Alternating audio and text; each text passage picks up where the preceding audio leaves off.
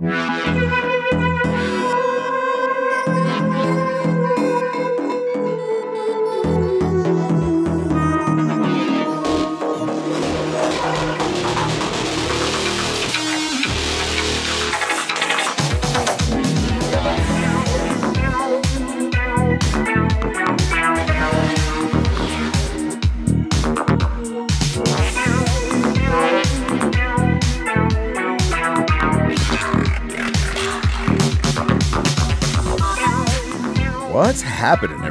everyone? Welcome to the Paranormies. I am Johnny Monoxide, and tonight we got a full house. Eh, Dogbot is here. What's up? Hey, how are you doing? I'm well, thank you. Uh, also joining us this evening, Reinhard von Krieger. What's up? I'm currently on Skull's time right now, so I am uh, just bare, just wide awake. Right on. All right, and uh, taking notes for us over there is Grognak. What's up? Hey, what's going on? Not much. Did I like this part of the song? The Miami Vice part. Yes. Yes. Can't see it, but I'm slipping on some aviators. Oh yeah. Oh yeah. I like, one of the Venga boys. No, no, don't, No. don't. Stop it. What is wrong with you? that is not even close to it Uh, being like no, no, not at all. And I still, I still have not heard that song ever. Like I know what it is. I know what it is because I've heard people like imitate it, but I've never actually heard that song. You're going to. Nope. Nope. I actually never have heard it either. You're, I'm sure neither of us are missing anything. No, I mean it's it's fine because like I have Barbie Girl like imprinted into my brain. So like there's other shit music that I have like no escape from. Why? Why did you pull Barbie Girl out first? Oh, thing? somebody posted it in the chat the other day because it was a Mandela in there. Oh, apparently. okay. Yeah, Bilbo Jenkins. Yeah, there was a Mandela in the the Boom Boom Boom song, and uh, Supposedly, I don't. I wouldn't know enough about it to even participate in that discussion. that there was only three booms, not four. Don't know. So, I also know there's another one. There's like a guy. It's like boom, boom, boom. Let's go back to my room and something, something, something. It's some guy. It's like a Greek dude. I don't know. I know Skull posted that. I know that song. I don't know the one you're talking about. I don't know the Venga Boys one with that weird Puerto Rican skinny beard guy with the weird top hat.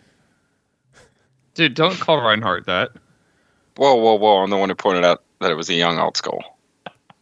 Yeah, it's a young alt Skull. That's not Reinhardt. Reinhardt can't. Reinhardt can't grow that kind of facial hair.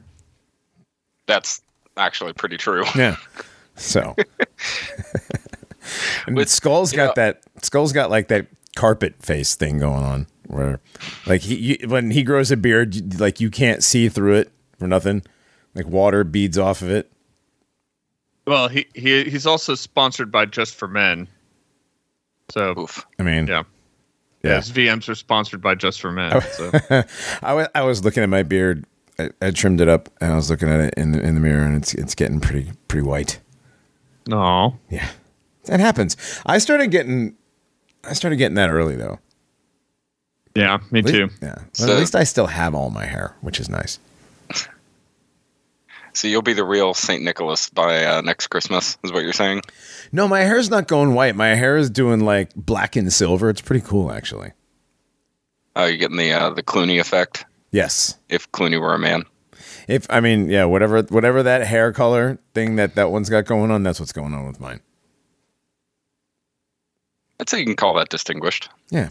Yeah, Yes. distinguished. That's that's that's what we. That's the man cope for aging. Then yeah, Distinguishment. That's right. It's not a cope. What are you talking about? Like guys have a much longer shelf life than women. Yeah, that that is true. Yeah. I mean, you know, I jokingly have said like, you know, compared women's shelf lives to like avocados. Once you cut them. Like, you know how you open you know, you cut an avocado, you better eat it by like three o'clock. Otherwise, you know, that's the end of it. Right? Yeah. Yeah, that's like women. Well, I mean, without the without the pre-flood atmosphere, our Right? days are numbered. So Right, exactly. Eve exactly. really got the brunt of it.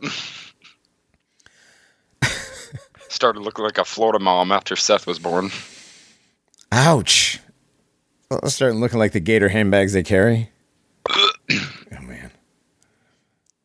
Florida the, the the the Florida mom that has tanned her entire life. Oof.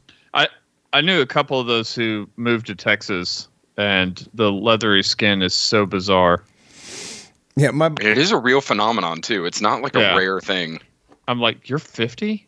look like you're 150. but uh my buddy's mom when I was growing up, she would spend the entire summer in a lawn chair and using like I don't know, frying oil or something, canola oil to cook her skin and she was always like I mean, I can't imagine what she looks like now. But That was always my mom, but she never she never uh, like ruined her skin. Her skin's actually pretty decent. I guess that's just the med gang for you. there you go. Must be. Anyway, well, they got the whole gang here tonight for the first time this season, right? Yeah. Only missing Skull. Well, I went, I was on an excursion. yes, you were on an excursion, and you're back. And then Reinhardt was on an excursion, and he's back. And yeah, now we're all here. We were stalked by a Bigfoot. You said that, and I actually, I mean, based on where you were, I uh, it's highly I believe it. probable. Yeah, absolutely. You know, We were in the uh, state of Jefferson, and it was uh, pretty amazing. We we were the only two in the forest. The chupacabras were back at the pen, and on our way out of visiting the uh, nature area where we were at, I I really I can't even tell you how amazing it is the utter silence of just being completely alone in a forest like that when it when the snow is packed into ice like about two feet off the ground. There there's no technology for miles and miles and miles. Like when you just sit still the utter silence. There's nothing like it especially if you grew up in the city like i did. So on our way out we're just you're having to walk very carefully because you're literally just sort of trying to stop yourself from sliding on a glacier. There's no, you know, it's not it's not really very walkable snow, and about thirty yards just out of sight along the um, along the tree line, I heard something keeping pace with us, and it it's very unlikely it was a cat. right? And like I, I told you earlier when you first told me that there's absolutely no way it was a cat because you heard it. Right. Yeah. So, that being said, something keeping pace with you and that you could hear. I mean, I don't even think you'd hear a wolf. I don't think you. Well, and if you Several. did, you would hear probably multiple. right. So, a person or Sasquatch. It's I'm thinking possible. Sasquatch. I, I'm going Sasquatch with this. Yeah, I would go with it. State of Jefferson. Um. Yeah. It was, dude. It was, it was, it, wa- it was exhilarating. Like the the feeling you get. Now, the person I was with, in retrospect, I found out was utterly terrified once I pointed out what was occurring. Oh, I bet. I bet. Uh, well, yeah. uh, we did. I mean, we spent about two hours listening to David Paulides. Uh, Oh, nice. uh, The missing 411. 411 Oh, on the way there. Not helpful. No. No, that's exactly what you want to listen to when you're going into the forest. Well, Come it on. was. It was awesome. It was. I mean, we listened to it while we were walking, and and uh, he's he's a, he's got a very um, he's got a very relaxing, cool way of telling stories, Sure. other people's stories. You know. Sure. Um, and then he starts talking about Bigfoot. I well, I found out later that that um, well, not not while it was happening, right? But later on, um, I, I found out that that was a subject, and it was pretty cool, man. Pretty cool. Yeah, we need to do uh, an update on some of Paulides' work over the last couple of years. I know his son died recently, so he he kind of took some time off. Um, but he, I know he was making some awesome strides in like 2019, 2020. Uh, Right. Doing, still doing really good work. Right. Well, his last book, the last one I remember was the book on the hunters. We did we did an episode on that. Remember? Yes. Yeah. Well, so the um the person I was with told me that the abducted people are always good people and are either hunters like elk hunters or or big game hunters or they are people who are very yoked in Christ. And you know, so like uh we were basically two walking targets for for abduction. and, I, and I'm like, oh, I guess I should be slightly disconcerted by this. I mean, at the very least, you weren't you weren't hunters and you weren't uh, kids with families playing hide and seek. So Yeah. that at No. least was a boon for you. Yeah. Oh shoot! Since the Hunters book, he's come out with four. Really? Yeah, Okay. every year since 20. Well, last one he did was 2020. Okay. Well, then his son died, and that's yeah. Yeah, off the grid law, Canada and Montana. Hmm gonna have to check those out. Those are interesting. yeah, I've been Montana, missing Canada. David Paulides. Yeah. Hmm. But yeah, he does he does a lot of work on Bigfoot too. Not just the the missing 411.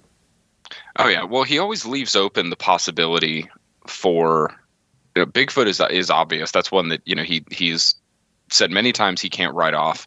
Um, but he leaves the possibility open for like the supernatural or at least the things that we don't understand, which I've always appreciated. Right. Well, the thing that he does is he gives you nothing. He gives you Yeah. like he gives you like n- no explanation whatsoever. He leaves it up to you entirely. Which is great. Exactly. That way He's not trying to like make an agenda or something. Right, and he's got no agenda other than telling you the stories. Yeah, Freaking so- out And freaking out all the people you go hiking with. So So one of the books I just got around the Christmas season is called uh, "The Nephilim in Ohio," oh uh, nice. Fall Valley, Ohio, and most of the book are uh, transcribed articles from different newspapers all around the country that explain archaeological finds of giants. Yeah. Uh, you need to send me a picture of the cover of that book. Yeah. So I was going to be reading some of these for upcoming Necronormicons. Some of the articles. Yeah. The, so, so I, I, I got through about half the book on the plane. It's just, it's simply amazing that so many people found these large bones and these different mounds, et cetera, all over the country while, you know, uh, filling in the blanks of civilization here. You know, whatever whatever occurred in the late 1800s Right. and the early 1900s in this continent-wide strip mall. Yeah, that these articles happened. So it, this person went through and man did the did the painstaking work of transcribing all of these and putting them into a book. That's awesome. Do you know if it mentions anything about the uh, the Great Serpent Mound? You mean the one mound we haven't been able to dig in? yeah, the one nobody's allowed to touch. Yeah. Right. Uh, uh, Well, that's because you to don't want we yet. don't it's out of respect for the Native Americans, guys. It's a respect. Well, they didn't have any problem disrespecting the rest of these Native Americans. hey, they- hey, yeah. whoa, hey, these ones were special. Yeah. Yeah. But but hearing stories about skulls that completely uh, that could completely fit over another person's head or is pretty amazing. Yeah. You could wear it like a helmet. That's a pretty big ass skull. These skulls are found, and the uh, the mounds that are found mimic things that are uh, exactly over in the Near East too, and you know Russia and Europe. Um, absolutely astounding that it appears that these cultures, these related cultures, just gone, and we're not allowed to touch any of these sites. Related. Come on now. They're Related. You don't know what you're talking about. That's been debunked. The strange Phoenician like carvings on Mhm. some of the uh, s- some of the weaponry that they've been uh, buried with.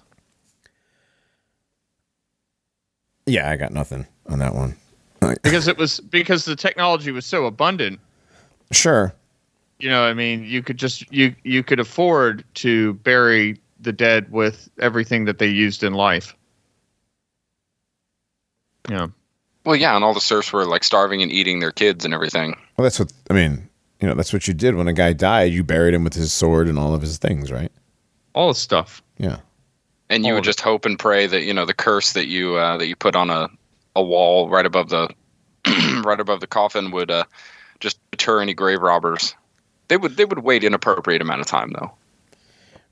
so interestingly Right. enough a lot of the a lot of the mound builders from around the mississippi river had a tendency to plant very large trees on top of the mound so the roots of the of those trees would be encircling different parts of the skeleton that they would find Mm-hmm. i i'm just i can't imagine what kind of a badass uh doom metal album cover it would have looked like to uh, you know to have oak roots going through the skull of a giant holding a mammoth mammoth tusk sword i mean come on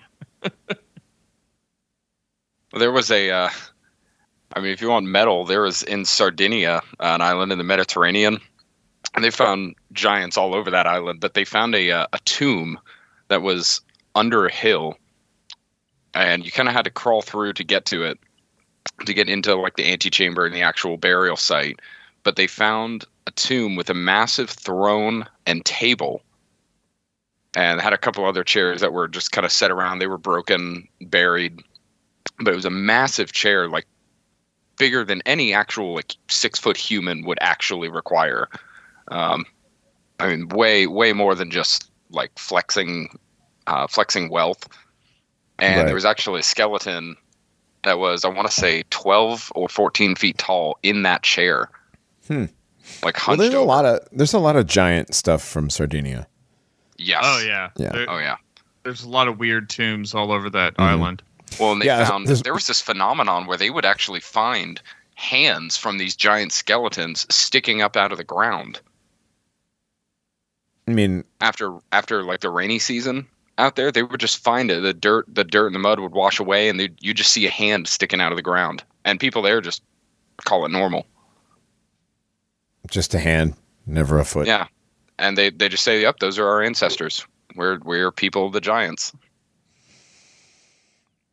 Yeah, but like, well, they like dig the rest of them out, or is there anything? Was it just a hand, or like, you know? No, they would they would find usually like full skeletons or most, Okay, okay. and they would dig them out. Oh. Um, Was it? Would it be know, like point possibly they were enveloped by some sort of liquefaction event? Eh, I don't know about that. It's hard to tell. I mean, if- or they're buried Most- and they there's a hand sticking out that like, kind of makes it seem like they were like what outstretched. The hand was outstretched. Most of them were buried with uh, were buried within dolmens, Mm, so like stone circles. okay, Um, so They're wait- after they're waving to the future that's what I'm saying. Like, don't they bury them with their arms at their sides or folded across their chest or? sure, but do remember that bodies can't move when they're buried in soil. After a time, it depending on when Okay, those bodies just were the- actually buried. Right, but the whole premise is that they find hands, implying that they're, you know, they found multiple hands, and Well, and a burial practice also was to bury. So a lot of the times you would bury the hands above the head. Sometimes in certain cultures you could bury the hands in multiple positions. okay, Um, especially a lot of times they were buried in fetal positions, almost like with their knees up, um, hands Sure. up. Not always hands down to their sides, like straight as a board. all right, all right. So it seems kind of odd they just- find a hand. Like you know, that, that- Yeah, that's their ancestor. It is odd, but there are a lot of them buried there. Yeah, I mean, I could see like finding like you know washing away, and you find like a skull or a shoulder bone or like a you know like a clavicle or but a hand like a, to continue like to find hands is like the theme. Just seems odd. I don't know. Maybe it's just me. All right. Anyway, so man, how do we get to Sardinia? Giants, Giants. Dolmens, yeah. Ohio. We were in Ohio.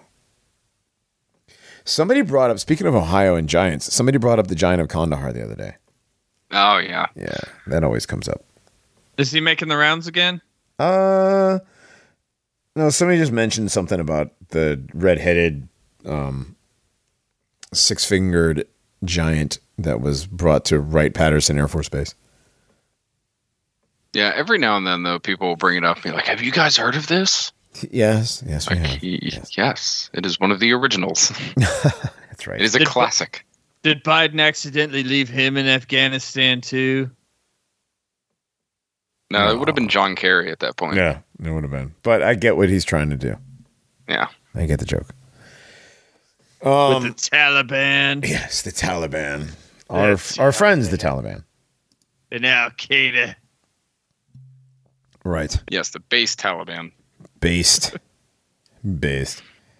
We're always leaving the ones we love behind. Oh God. This is sounding like a bad South Park impersonation. Yeah, this is really. I'm, I'm gonna have to ask you to stop now. All right, so like let's let's just get into the content then. How about that? Let's do it. All right. So, um, I believe Grognak first approached us with this topic. Am I correct in assuming this, or was it something that was brought up in the chat? No, it was Grognak. Okay. So there's a book called The Iron Republic. And there's another book called The Smoky God. They're both very short. Um, and they both pertain to voyages into the Earth at the poles. Now, you guys remember a long time ago we did, uh, neither of you guys were here for this, but do you remember the series we did with Jan Lamprecht, the Hollow Earth series? Very much so. That was one of my absolute favorite series of episodes. we never got to finish really i'd love to have him back on but i think he might be really busy over there in south africa um but the hollow earth theory is kind of what gave rise to the the paranormies theory the layer cake earth theory or lasagna earth because it's both flat and hollow Right. but um yeah so iron republic and uh, smoky god let's do it Well, and, and remember too, Iron Republic is actually it's not quite inside the Earth. Right. It's extraterrestrial, as in Right. extra territory. Yes, outside of our map. Right. Still within the firmament, though. You mentioned that quite a few times. So, um, I don't know. We want to start with uh, which one? Smoky God or Iron Republic? Let's start with Iron Republic. All right. Let's start with Iron Republic. So, this book was written. Uh, is this correct? 19. It's a collection of articles from 1902. Good lord. The reform the reform era. Yes. Yeah, it was a uh, it was a pulp fiction publication. So it would uh, chapter a week, or you know, every couple of weeks or so, or a few days would be published um, as they go, and they were like penny fiction, basically for the common man, using air quotes around all that. Really wondering how many ads uh, for the Bull Moose Party there was in between some of these pages. Yeah, so this would have been.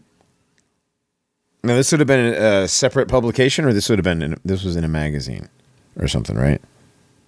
Uh, Florida it magazine. wasn't a So this is so this is from Florida magazine. Okay. And these are just notes. Okay, these are just the notes. Where's the where's the, I have the PDF.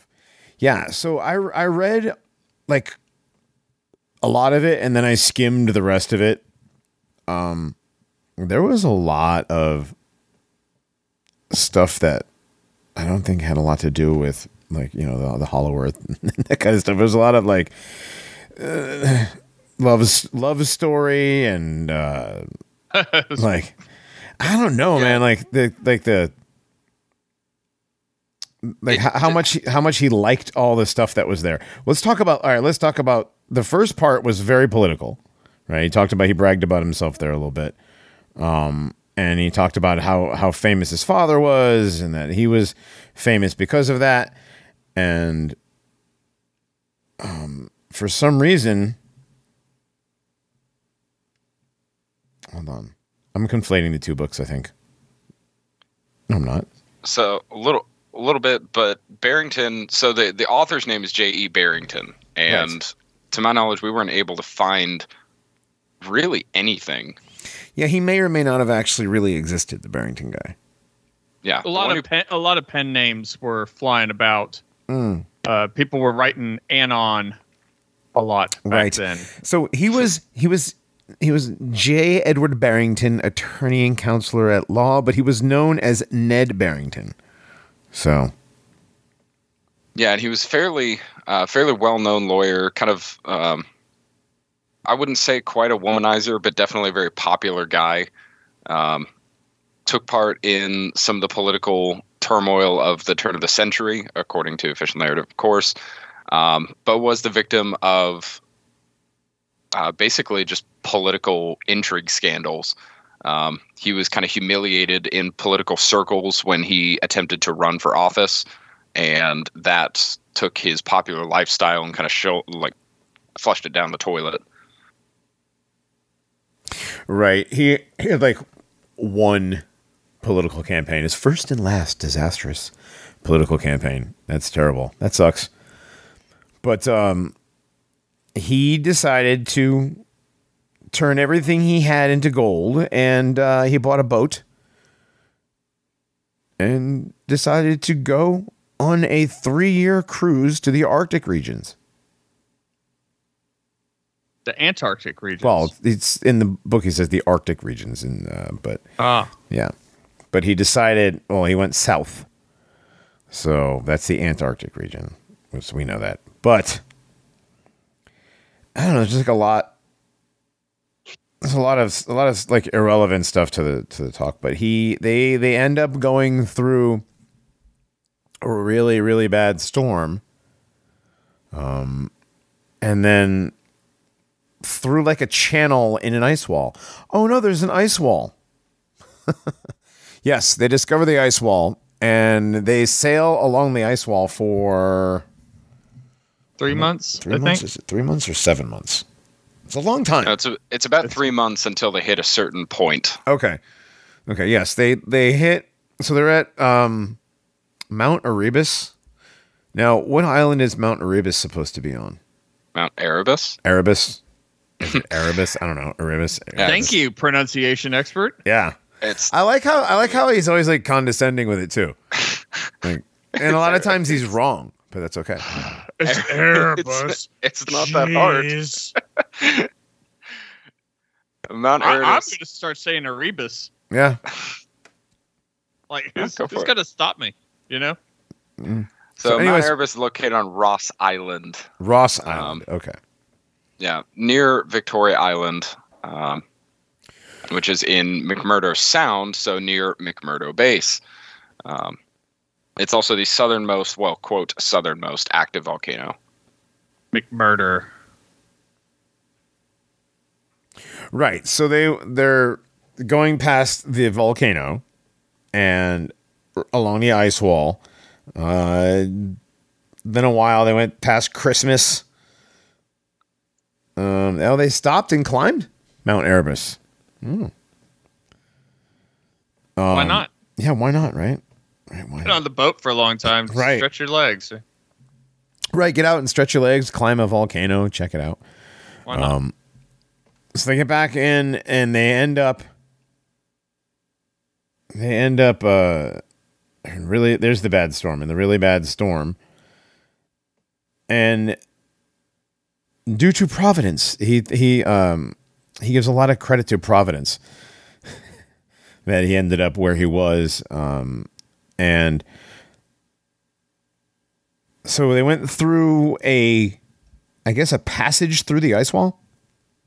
Yeah. So one thing here that I want to mention is uh, Barrington is pretty open about the idea of uh, ball Earth theory versus um, basically anything else. Um, ball Earth versus flat Earth. He mentions here that the crew was fully imbued that the Earth with the idea that the Earth was a sphere, and he himself says that you know they don't know, and that he's pretty sure that And I uh, thought he mentioned Earth the. is I thought he mentioned the flat plane of the Earth a couple times. He did. Yeah. Yeah. He says that you know science is pretty much in its infancy when it comes to uh, the the size and shape of the realm. Um, paraphrasing, but uh, yeah. So he's saying to the crew essentially, look, if if this is the layout here, this must be like a polar sea that we're looking at. They're looking at this break in the ice wall. Um, that's you know the couple hundred yards wide, and they want to go in and see and see what's there, or he does, but the crew doesn't really. Um, but he finally convinces them. Well, it's this boat, right? Well, it is his boat, but he's not a sailor by trade. They don't really want to go too close to the ice. They don't want to get caught. Yeah. Yeah, he's got to navigate his his Captain Brent buddy there. He's uh, a twenty year skipper, so he knows what he's doing. And um, Barrington has no idea, but he's just the guy who owns the boat. He's like a I mean, lawyer. I mean, if you look at page Right. three, the picture of Captain Brent, I would trust a guy with that beard.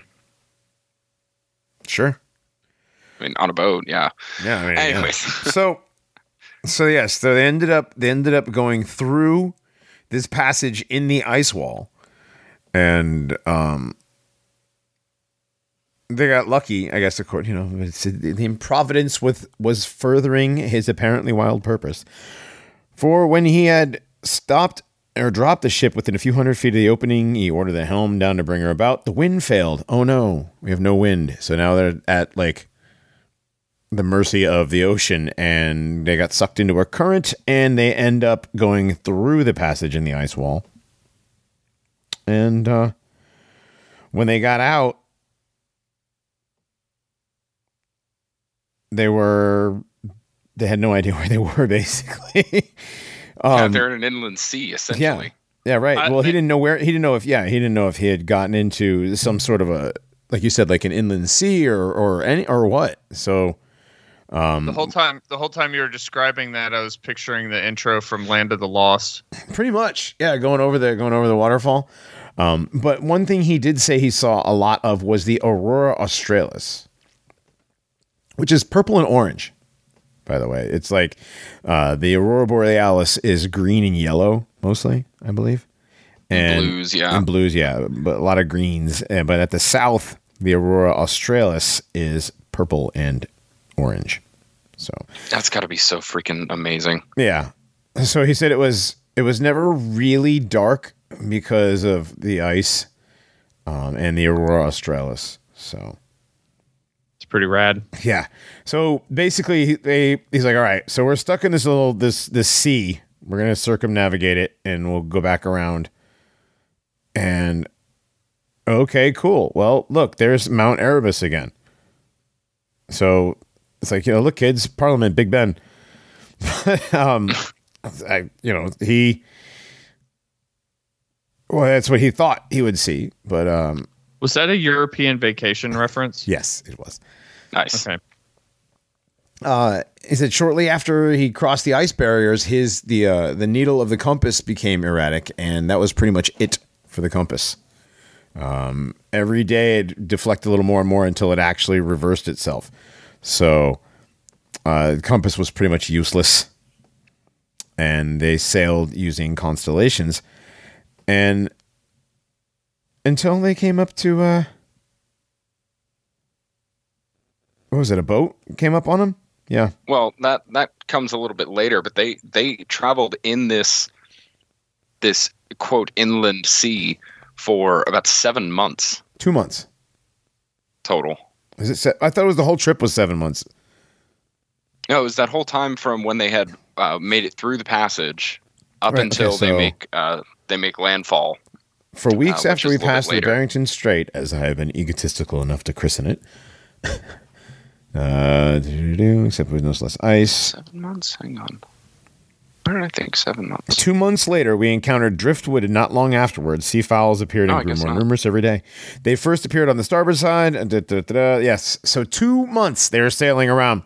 Yeah, like I said, they thought they were going to come across Mount Erebus again, but they didn't.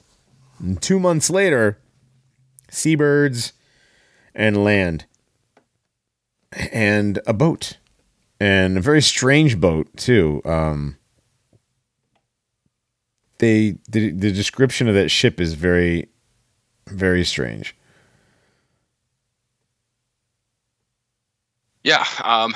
So like a motorized, like a motorized boat of some kind, because it was going 50 miles an hour, according Well, to him. Right, it was going 50 miles an hour, but also like it had a cylindrical hull and it had cone-shaped screws on each end. So it like kind of pulled and pushed itself through. The Yeah, water. so I'm actually going to put this in the uh, the Skype here. He the way he describes it almost is almost like an American whaleback ship, which is a type of cargo ship. Um, I Hmm. just put it on there. It kind of it looks like a, a bit of a submarine, but with more of a top deck. So you've got uh, two superstructures. Right. What's a poop deck? I don't know. It's part of the ship.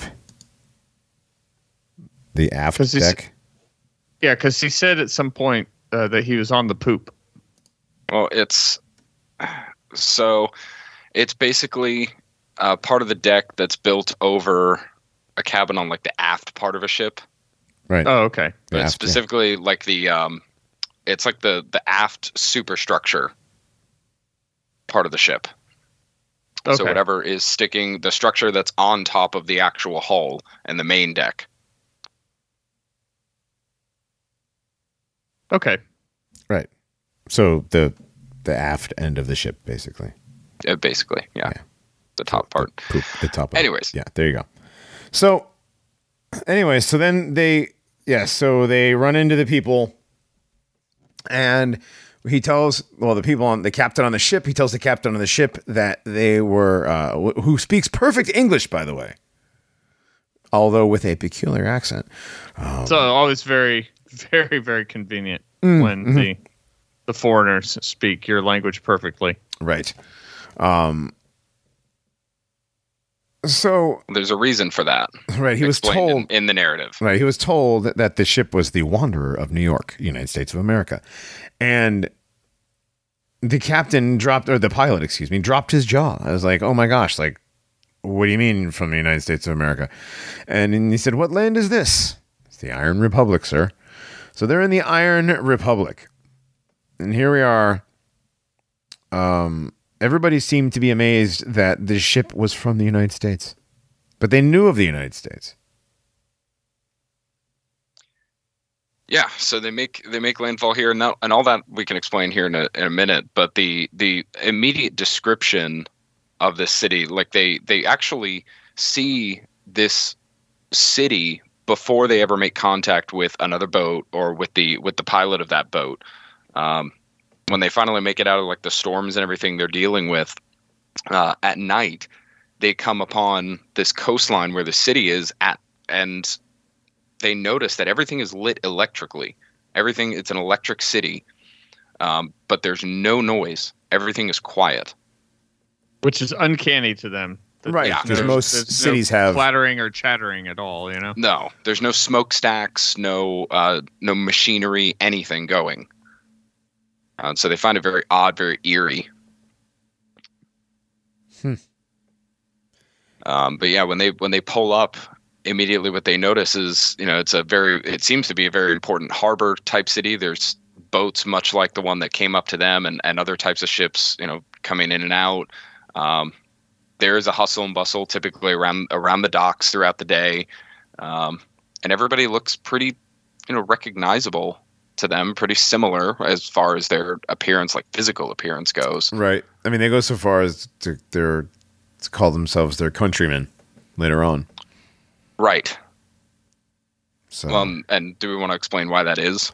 right. Well, because the Iron Republic was founded by ships that were lost looking for for America.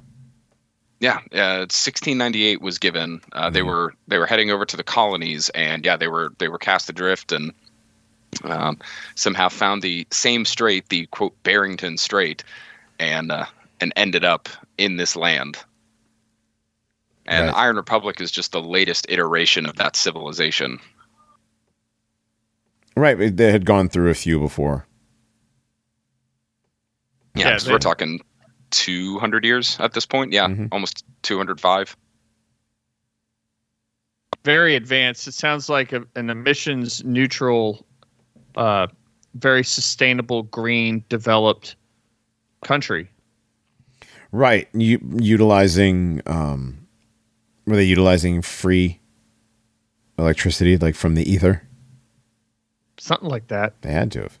Yeah, free electricity. He notes that there are no horses anywhere. Uh, Mhm. the streets are all like perfectly clean, no horse-drawn carriages. He says horseless vehicles of every description, from large, uh, lightest bicycles to large covered vans, all with rubber tires, um, moving swiftly and without noise. Yeah, and he said that the the roads were like hallways; they were so clean. There was no, I guess. Um, I don't know. How come we can't keep our streets that clean? Then we have rubber tires. we don't have horses. Well, you see, it's because of immigration. It's Ah. because of the Immigration Act Ah. of 1965. Has to be. All And- went downhill from there. Has to be. And Jews. Jew. Uh, well, yeah. So, all right. So then it goes into the whole like he he he goes to have dinner. He meets up with well, first he's with the uh, I guess it's the president, right? Well, it's with a uh, a famous professor uh, who actually also came from America. Um, in 30, very 30 years prior. yeah, uh, it came around the uh, time of the Civil War raging, Huh. like smack in the middle. And although they don't have very many Americans that have made their way to like the established republic, they've had I think four instances, um, and he was the most recent. So they kind of set him up with with his countrymen to show him around and stay with him. Hmm, okay. Well, I thought it was the he was with like somebody who was very important. He carried his own bags though, and like wasn't that the president or like Uh, some the sort- president is is there. He does meet him, and Okay. yeah, he, the president is chosen from among the people uh, in this society. He's Right. I, I want to say he's amazing. I think the the first important person he's taken to is the director of navigation. yeah, right because they have they have one of those. And the uh, his countryman has become the head of the college of uh, the naval college. Right. That so the director of navigation would probably be like the secretary of the navy. I would say. Eh, something like that, but less in a wartime fashion and more like right, trade, they don't seem they don't- commerce. yeah, but they don't seem to have a lot. Well, they even said they didn't do maritime commerce. No, but I'm talking just uh, transportation and things in between their lands. Mm-hmm. Ah, okay. is what it would seem to be because they also don't seem to have standing a standing military, a standing navy. Mm-hmm. One thing they do have though is a cool monorail system. But Tubes. tubes, yes. Well, not just tubes, but they have they're on rails too. They're like they're all stacked. I'd like to see that. Like an Yeah, actual- and apparently they went so fast. Uh, the president made a 760 mile journey to the city from the capital uh, in four hours and 10 minutes. Yeah, that's pretty. It's pretty quick. Um, one of the things that I, I thought was cool, besides that, besides the the uh, the monorail, was that all the um everything's done in paper, and then the paper's all recycled. Like there's there's a lot of like green stuff going on here. Yeah, chemically treated paper. Chemically treated paper, to yes, to, to be reused over and over and over again. Um, I mean, So all, all, all the news and everything are is broadcast. Mhm. And if you want a copy of the broadcast, all you have to do is request it, uh, and you'll get a physical form. But the but they don't have they don't automatically print newspapers and stuff like that. But but if they're but everything is everything is kept in a recording of some sort uh, including daily music which plays over the over the airwaves. Right, and people have personal access in their homes, uh, in their homes or on the streets, to hear the news, to hear music. Uh, they do have essentially, if anybody's been on a military base, you know how they play uh, colors and taps in the morning and evening. They got the speakers all around the place. They have those all around the city, um, different cities, and they'll play music throughout the day. Um, this concept of free information, free sound. Um, we even see like uh, almost like uh, what's the word kinetoscope television that they use as well. Right, and then they also they also um they also have the orchestra, the harmonium, which is like I guess um you can get like uh, on demand. Right, all this stuff is like on demand. You can get like whatever music you want. I guess the um I'm kind of skipping around a little bit. But when he when he meets the he meets the most beautiful woman in the world who has brown hair and brown eyes by the way. Um interestingly enough. Gang. right.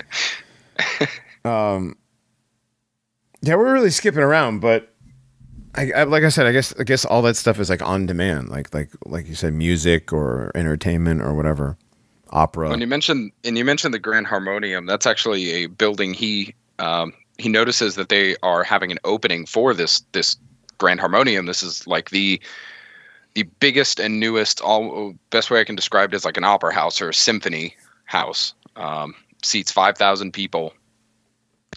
Um, this is where they have you know public gatherings. The president's there to to do the opening, um, but they they have a focus on the arts here. They don't really have like a military focus nor a commerce focus. They don't really trade with the outside world. They focus inward, inwardly on their culture and art.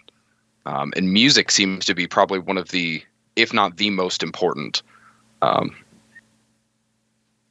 right because when he goes to um to the is it the professor's house and he meets the daughter yes, yes And the love story begins. and the love story begins the most beautiful it's the typical. It's the typical pulp fiction, penny fiction. You know, guy goes. Uh, guy goes to on an adventure to a completely new realm or place. He's got to fall in love with some girl that's there. Right. Oh, before that, hold on a second. Before that, let's talk about the money real quick. Um, so he brought about fifty thousand dollars in American coin, gold coin, and he's like, "Hey, you know what? Why don't if I'm going to be here for a while, and until I can get to you know like to I can work and make some money, I'm gonna I should probably convert some of this into uh, Iron Republic dollars or whatever it is they have there. So I'm gonna go I'm gonna go uh, exchange some of that." He's like, "So why don't we?" Dalium, Dalium, I think, is what they what they called it. Dayums. Uh, all- Dams. Dams. Dayums. Yeah, It's all, all the money. All the money is based off of increments of time. Yes. So it's damn, like carpe diem. You know? Yeah. Yes. So, um, he had fifty thousand dollars worth of American gold, and when they calculated it out, what it would exchange to be in dams was six hundred and sixty-six dollars. Hmm. That's a that? very odd number to come up with. Yeah, right in the middle of the book there. But uh, yeah, so apparently he's like, "What? Why is why? What? There's no way." He's like, and they're like, "Well, dude, first of all, six hundred and sixty-six dollars is a lot of money here." Um, apparently, apparently, like they don't need money. They don't use money for much, no. right? Because Yeah, because so many services are provided by the state. So many um, like trade services are you know sold for what they're actually worth and traded. right. So I- I, I I'd like to make a comment about Okay. this book, The Iron Republic, if I if I can have just a moment. Iron Republic to me seemed like very thinly veiled, like reform era uh, propaganda, for lack of a better term. Uh, it, it's just it, there's a lot of economics uh, in there, and and the way the political structure and everything is. It's all it's all uh, basically a referendum on how the United States ran itself in the, at the turn of the century, and and basically the Iron Republic is this utopia version of what America should be. Right. That's the whole right. Yeah. That's that's kind of the point of this. Is it's like Well, and it's America but better. Right. and a couple Eh, of po- Mm, go ahead. uh, it, the the the thing that was most striking is the arguments that occur between this character and and some of the people that live there about uh, about how they should be conducting themselves. So before we get to those, because those are like really far ahead from where we're at. Um, It starts with the money. yeah, it it starts with the money, and one interesting thing here that they that they show is that you need a seal. Every person has a seal that is given to them that marks them as a citizen of whichever level that they're at uh, in their political structure, and you can't um, you can't exchange for money, you can't buy or sell or anything without that seal. Um, You can't do anything Yeah, without kind of- the seal. yeah, kind of an interesting piece of information there. Hmm. Six hundred sixty-six dollars. Yeah, the seal. Need the seal, Weird. and he doesn't even get the six hundred sixty-six dollars. No. they take like twelve dollars more because of the alloy in the gold. Yeah, so he only had six hundred and fifty-four dollars. So he got he got Jude. Yeah, even he got Jude out of his Mark of the Beast. right, right. Um, Um, yeah, uh, but to your point, dog, about this is definitely that kind of utopian, almost, almost socialist, but not quite, because of course the stigma a- applied to socialism or Mm. communism. Um, Well, early American progressivism is like it, it, it is basically just socialism light. right. yeah, Well, and, this shows a lot for anybody who's familiar with, um, in terms of like modern media, uh, the Bioshock series. This calls immediately to mind for at least me and Grognak. Uh, we had the thought of this society is very much like the uh, society Rapture that's created under the water uh, by a essentially socialist named Andrew Ryan, and that is what this society is. It's a utopian, um, non-military, non-militaristic, very green art focused socialist society. Uh, Right. and that's reflected in the state's motto that he uh, notices. The state is made for the man, not the man for the state. yes, very Right. very profound, very profound. very there. much like Yeah. the the by the sweat of your brow and he even notes that there's a statue of the founders a guy named adam holt um, Mm. he's he's raising up a, a hammer Oh, a hammer, not a sickle, just a hammer. Um, what was I gonna say? There was something I was gonna say, and then you. Uh, do, do, do, man. Um, shoot.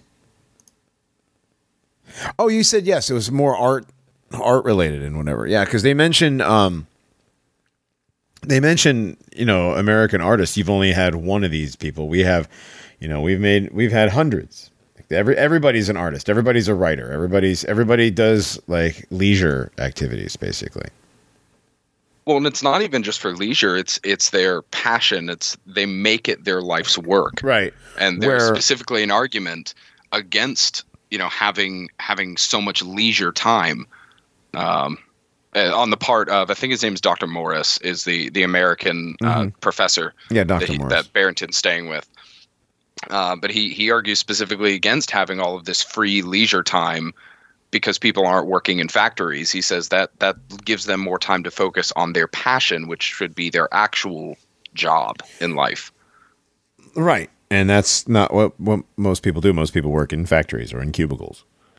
Right. Well, well, this this there was a very detailed argument against industrialization, uh, Mhm. based on based on shoemaking. It, that was a, that was in this book, and it basically, uh, why don't you guys produce a machine that can pump out fifty of these shoes a day instead of, you know, instead of having fifty people work on them, and that that that gets into part of the uh, morality argument of the economics of the current United States at that time period, in which one person gets very rich from the use of the machines and 49 other people are uh, do not benefit from it whatsoever. So the argument is is that everybody benefits from working. Hmm. So Yeah, pretty much and- anti-work BTFO. Yeah, and then Pretty this much. guy and then this guy went on to say, well, you know, if you if you industrialize some of these processes, they would have more free time in order to pursue some of these artistic endeavors, which w Mhm. as we've as we've seen over the last 120 years, doesn't matter how much you modernize and industrialize the process, everybody's still working 40 hours a week. If Right. not more. Right. Right. It's actually gotten worse. Yeah.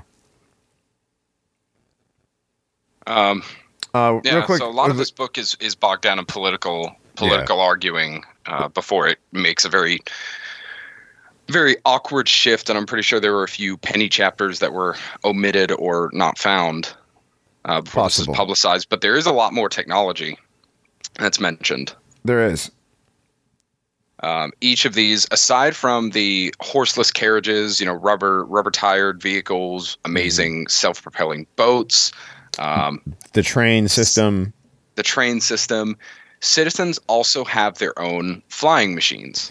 Right. And well, I wouldn't necessarily call them flying machines. They're more like their own personal kites.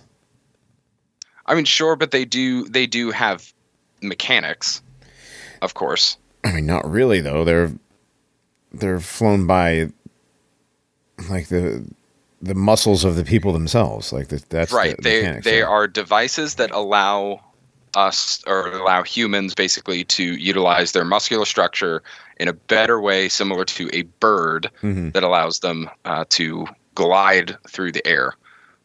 It's described using various animals. Um, but nevertheless, people have them. People are flying through the sky, and he's absolutely amazed seeing these while also on the bullet train. right. Where Um, he said it moves so smoothly and and it was so so fast that it, that it like freaked him out. Right. Yeah. Well, at this point too, I mean, the, you have the myth uh, only about hundred years ago. Before this, maybe, uh, maybe in the 1820s, uh, you had the myth that trains couldn't go faster than 25, 30 miles an hour because people thought that their insides were going to explode. Oh, that's right. That that weird that weird wives' tale about the trains. Yeah, I never, I never bought that to be honest. No. But hey, whatever. I mean, um, I don't know how they would know. They're too busy smashing them back then. Right. We need to do an episode on that. That was like, and we found all these really cool, badass, like steampunk, literal steampunk machines. What are we gonna do with them? I got an idea. Let's crash them into each other. The original crash test dummies. Right, but and and do it in front of an audience. You know, where people got killed. So it's like half public execution, half monster truck rally. Yeah, yeah. Johnny, which which band was worse, uh, Crash Test Dummies or Barenaked Ladies? Oh my god. Both terrible. Um. Wow, that's bad. Crash test dummies. Oh wow, Yeah. I really thought you were going to go with the Barenaked Ladies. Mm-mm. Mm-mm. One of their songs came on the other day, and I was Was- like, was it the- "Whoa, Was it was that it, is so terrible." was it the Chinese chicken? yes, Yeah, that's the only one that I know. yeah, uh, I I forgot all about it. It it's, there's like large portions of the '90s that are just deeply embedded in parts of my brain that Mhm. I, you know, get reawakened by a bad song. I saw them at an Earth Fair or Earth excuse me, Earth Fair Earth Day concert in Hartford, That's really Connecticut. gay. Yeah, it was How Earth Day, sustainable. right? It was it was like ninety five, six, seven, something like that. It was terrible. It was like barenaked ladies were the headliners. I, I said to myself the other day, I'm going to feel really old when some of these one hit wonders from the 90s are being covered. You know, They But- already are. right. But but some of these just aren't being touched at all. Thank God. Yeah. Yeah. They, they don't. Most yeah, what do you want? need to Somebody like I, I don't need a cover of Snow's Informer. Okay, It's enough that I already got a No, cover what of about- "Steal what My about- Sunshine" What- by Len. does it Oh, cover? somebody covered that? really? Yeah. Why? Wow. That song's terrible. ab- What about don't. Chumbawamba? That song. Tub thumping? Yeah, tub up something. That song's Oh, terrible. Lord. The '90s had such terrible music for a lot of a lot of the '90s had terrible music. or Vengaboys. Boom, boom, boom. That's the second time you brought that up, and I'm still not listening to it. All right, so, So, Iron Republic. Guess so what? Iron Republic, yes. Guess what else they had? They had electric ovens. Huh. And actually, Grognak just pointed this out, and I had no idea. Thank you very much, Grognak. The patent for the electric oven was ten years before this uh, before this was published. So this is a brand new piece of equipment. Um, just very odd that this seems to be like an advertisement for the brand new electric oven. Yeah, it does seem like it's a bit of an ad. Um, yeah, electric oven, and going back to the sound when he meets uh, what's her name, uh, Helena, the the professor's daughter. Ooh. Um, we noticed that they pretty much have their own little like Antiquitech Alexa. Uh, we talking we were talking earlier about music on demand. Yeah, it's like they have they have like an Alexa or a Siri. Yeah, it's like a bell-shaped transmitter, Mhm. uh, and she just she calls somebody and requests it. There's somebody sitting there at night, and just say, "Sure, play this." And they Shows, actually uh, play was it. Yeah, it's not like Rock it's a the Cradle of record. the Deep. Yeah. No, a band actually plays your song. or whatever. Well, yeah, and everything is pre-recorded and it's saved. hmm You know, I kind of half expect for them to uh, to save everything on like electrified water, like that episode of uh, was that Metalocalypse back in like 2004. Oh, right. Yes, it was. They they were recording the new album in a sub. In a submarine underwater, submarine. yeah, Yep. To get yeah. the extreme depth. and, of, uh, yeah. The vocalist hated it at the end, so he dumped out all the water. Yeah, uh, was that Toki Wartooth's over there just chugging it all? Oh my god, that show. It's a great that show. That's a great show. So, so in order for this whole society that they have there in the Iron Republic to work, everybody basically works at their passion. I mean, Well, yeah, everybody has a everybody has a trade, Right. and the arts themselves, the study of the arts, is are- a trade. is a in trade itself. in itself, right? But they don't have any factories, any manufacturing factories. Oh, no, I'm sorry. They have fact. They have, they don't have manufacturing in clothing, cloth. So everything is hand woven. Every piece of cloth in the Iron Republic is hand woven. Well, yeah, it's to give everybody a job. Everybody, Mhm. you know, has has work that is properly consum. Uh, um, what's the word? Not consummated, compensated. Um, work that's properly compensated. Everybody has a job they can provide for their families. They can own a home and a little bit of land as they move up the, you know, the the citizen. And it's provided for him by the Department of Sustenance. Right. That sounds very socially Was it sustenance or subsistence? Subsistence. subsistence. Yeah, It is yeah. I subsistence, thought that was a very interesting use of the term. Um, because subsistence is is, you know, eating only like necessity, like bare necessity. Right, and that's that what everything is. It's like the way the way everything is priced, the way they get paid, all the you know labor. Um, like the president makes five dollars a day. A Oh. senator makes four dollars a day. One of the odd things that Barrington pointed out, I think he said about the different the the different decor in the different homes is that there isn't bric-a-brac everywhere. Yes, everything has a purpose, which Yeah, again speaks to their society of of you know nothing is waste. Mm-hmm. So so it's a very artistic society, but nobody's making Hummels. No. Making, making What? what? Hummels or uh, or you know tchotchkes or Knickknacks? knickknacks. Yeah, you you got you don't have a- Oh, don't he's have playing like a- off the term bric-a-brac. well, I, everything has a purpose. So you don't have like somebody's mantel isn't covered with little figurines of nonsense. Yes, there are no Funko Pop soy boys in the Iron Republic.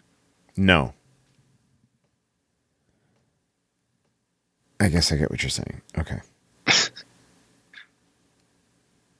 But I guess that would also mean that there's no art on the walls, right? No, there are no. There is No, art. because yeah, because they have artists. Yes, there is art. They have uh, part of their massive collegiate structure. They do have an entire academy of art, physical art, um, and they have great murals. They have. Uh, he specifically re- references one that's incredibly large and details the entire history from the colonists all the way up to Mhm. you know the modern era of that time. Um, and many art students are trying to copy different pieces. There's he says there's got to be millions of dollars worth of artwork uh, that these people have created. Well, Um, so they do have it, but it's meant to be admired by all, not shoved away in somebody's home as like a bragging rights project. Well, if there's one thing Europeans, people of European descent, love to do, whether rich or poor, it's to make little things to put on shelves. Oh yeah. Absolutely. So, that's that's I find I, I find that very hard to believe that even in the Iron Republic, nobody has Well- whittled a little walrus or something Or out of a something. piece of wood and put it on their put it on their shelf. right. There's not a bunch of little teacups or Something. yes. Right. Um, probably one of the most astounding things out of this that I noticed was the alphabet. The letters that are created that are generated whenever somebody wants a copy of the news, you know, it's printed out, right? They have, uh, of course, sound messages that they can send to people, but they can also print them and send them, just like like a telegraph, basically. And their alphabet is not not ours. It's not Latin or Arabic. No, it's This. it's a sound like alphabet. It's, Right. Yeah, and, Um, and that's the thing is like they speak English, but they don't write English. And the thing is, nobody writes. It's not that they write; it's the machine thing writes it. Right. And when you make a sound, you know, it's the a particular wavelength will be the same every single time, right? You play the same frequency over and over, it's going to be exactly the same. So they it takes that and translate it translates it into a letter. And it's funny, Barrington actually refers to this written script as Kabbalistic. Yes. C A B A L I S T I C. Kabbalistic. Mm-hmm. Very interesting, I thought. And just the concept itself uh, seems to be intriguing, but I couldn't find a whole lot uh, doing research on that. Yeah. So uh, apparently, apparently, the people outside of the ice wall are um, very much into political debate. They know a lot of, uh, you know, about scripture. Apparently, uh, there was they talked about the divine allegory. Um, there's a lot of these people are very, they're very well healed there in the Iron Republic. Well, they listen to original uh, musical pieces every morning that seems to have a calming or ameliorating effect Right. Right. on them. So, never played twice. This person who plays the music uh, never repeats a song. It's it's a an improv every day, every morning and every evening. It's pretty cool. He's extremely talented, apparently. Right. That's right, Professor Hallam and his Aeolian harp. That's who that is. Yes, he's an angel. Right. Apparently. oh, Um, we didn't mention the uh, the flag of the Iron Republic either. Oh, Uh, it's blue with a white star. yes, blue with a single white star. Oh, good. No, I don't know. I don't know. I, I- who knows? Yeah. They didn't say. They didn't say how many points. I'm just being. I would assume five pointed. Six. I'm assuming six, but like, hey, I'm gonna I'm gonna assume five. yeah, we'll, we'll say it's five. Well, who Yeah. knows? Who knows? It doesn't say. So it's like the Somali flag. I guess, but Oh, not okay. like red, green, not not Rasta colors. Oh, okay. right, No, they're, they're, I'm pretty sure there's no Rastafarianism here. right. And so, and the book kind of ends really abruptly too. Yeah, it it- goes from actually probably one of the last things that uh, of interest that we want to mention about this is that Barrington goes off on his own and comes in contact with a crazy person on the street or a Mhm. so-called crazy person. Um, your typical like religious nut job on the side of the road happens to be part of a group called the Zionists. Oh, that's right. Yeah. Uh, this guy is doing the conspiracy, like the Alex Jones conspiracy bit, yelling at people on the streets, telling them you know, the government's lying to them, and uh, uh, telling them that they need to get right with God, that he is a prophet of the Lord. Um, and Barrington just takes interest. The guy, you know, kind of accosts him, and he he starts talking to him, asking him what he believes and what he's what he's talking about, and it's quite interesting. This Zionist mentions that because they're going back and forth about scripture, and he's mentioning that you know Barrington doesn't know anything. Uh, he believes that you know the the Bible is true, whereas this Zionist says that it's allegory. Why is it allegory? Well, because none of the places mentioned in the Bible, Greece, Jerusalem, Rome, none of these places actually exist, Hmm. and the government's keeping it from us. And he's saying, well, because they don't exist within their their sphere, right? They don't exist outside or inside of this Iron Republic land. Uh, I thought that was interesting. Kind of mimics what we talk about when we're when we're looking the other side. You know, they're on one side of the fence and we are on the other, uh, looking at lands like Hyperborea or Agartha, Right. um, things that are outside of our sphere of academia.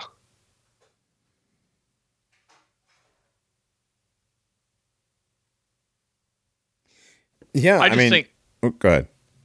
I just think that I mean, as as neat as the idea is that there might be something beyond the ice wall and stuff, it just seems like it, it seems like a very interesting, at the time, uh, literary device to uh, put a country that doesn't really exist, that has all the benefits of uh, a reformed society that this guy envisioned to express in his literary form. Well, yeah, and this idea was very popular. You've got the novels of Jules Verne. You've got uh, Edgar Rice Burroughs, who not only wrote Tarzan, but uh, John Carter. Um, you have, well, The Smoky God. Mhm. Well, well, Sir Thomas More's Utopia takes place literally on an island where everything runs perfectly. Right. So this concept of of a man going on a an adventure ending up in this land totally shut off from the outside world and it happens to either be a utopia or a gilded utopia where things are very dark, you know, underneath the surface. Um, that that was always a very popular thing. Very And- and- popular literary concept in the late 1800s. Of course, it'd be late 1800s. Um, right. Well, that's that's what I'm saying. and- All these books, it's always the middle to late 1800s, turn of the century. Uh, the Yeah. Coming Race. Uh, Edgar, Mhm. uh, Oh, the Coming Race. Yeah. Bulwer-Lytton. In Marvel, in Marvel Comics, they have in Antarctica, they have a place called the Savage Land where all where dinosaur shit still happens. Right. Yeah, very Yeah, similar but- to um, uh, Burroughs. What's the uh, Pellucidar or Pellucidar? I don't know. Uh, same thing, but it's more of like an inner Earth Antarctica situation. Yeah, that's. I think that's how Savage Land is too. It's Yeah. Yeah. it's under- encapsulated. Yeah. It's Land of the Lost style. So why do we think uh, that is that these concepts became so popular? Do we think that it was just a natural progression of you know, fiction? Because fiction to this point was very different than, let's say, the sci-fi and fantasy of the last 100, 120 years. Well- Fiction mythology was very rooted in traditional belief and history. Right. And that's well that's the thing is fantasy and and that kind of fiction wasn't even really a thing Right. until this time and later. Um, speaking of time, we have gone way into the break time. We're like 15 minutes into the break. You guys want Nice. You guys want to stop and take a I got a I got a break song. the one you put in the chat? Yeah. All right. I didn't like it. I'm just letting you know I didn't like it. Aw. I, there's look, there's a lot of a lot of that music that I think that a lot of people like and some people don't. There's a lot of stuff I listen to that some people don't like, and it's fine. I don't have to like every break song. Yeah. All that called substrata. Yes, Play Kid Rock. I was. gonna- Yeah, we're not going to play the Kid Rock. Never playing Kid Rock. We're never playing Kid Rock. You can play some Mgła. I will Go play- away, Br- go away, Brandon. Just go some Mogwai. What no, Mgła. Mgła? Polish black metal. Oh, okay. I don't know about I don't I don't know about that. But I tell you one thing, I like this song a lot better than I like any of Kid Rock stuff, Dogbot. So Thank you. yeah. So Substack, Substrata. Substrata. I don't know where I got Substack from. Substrata, and we'll be back.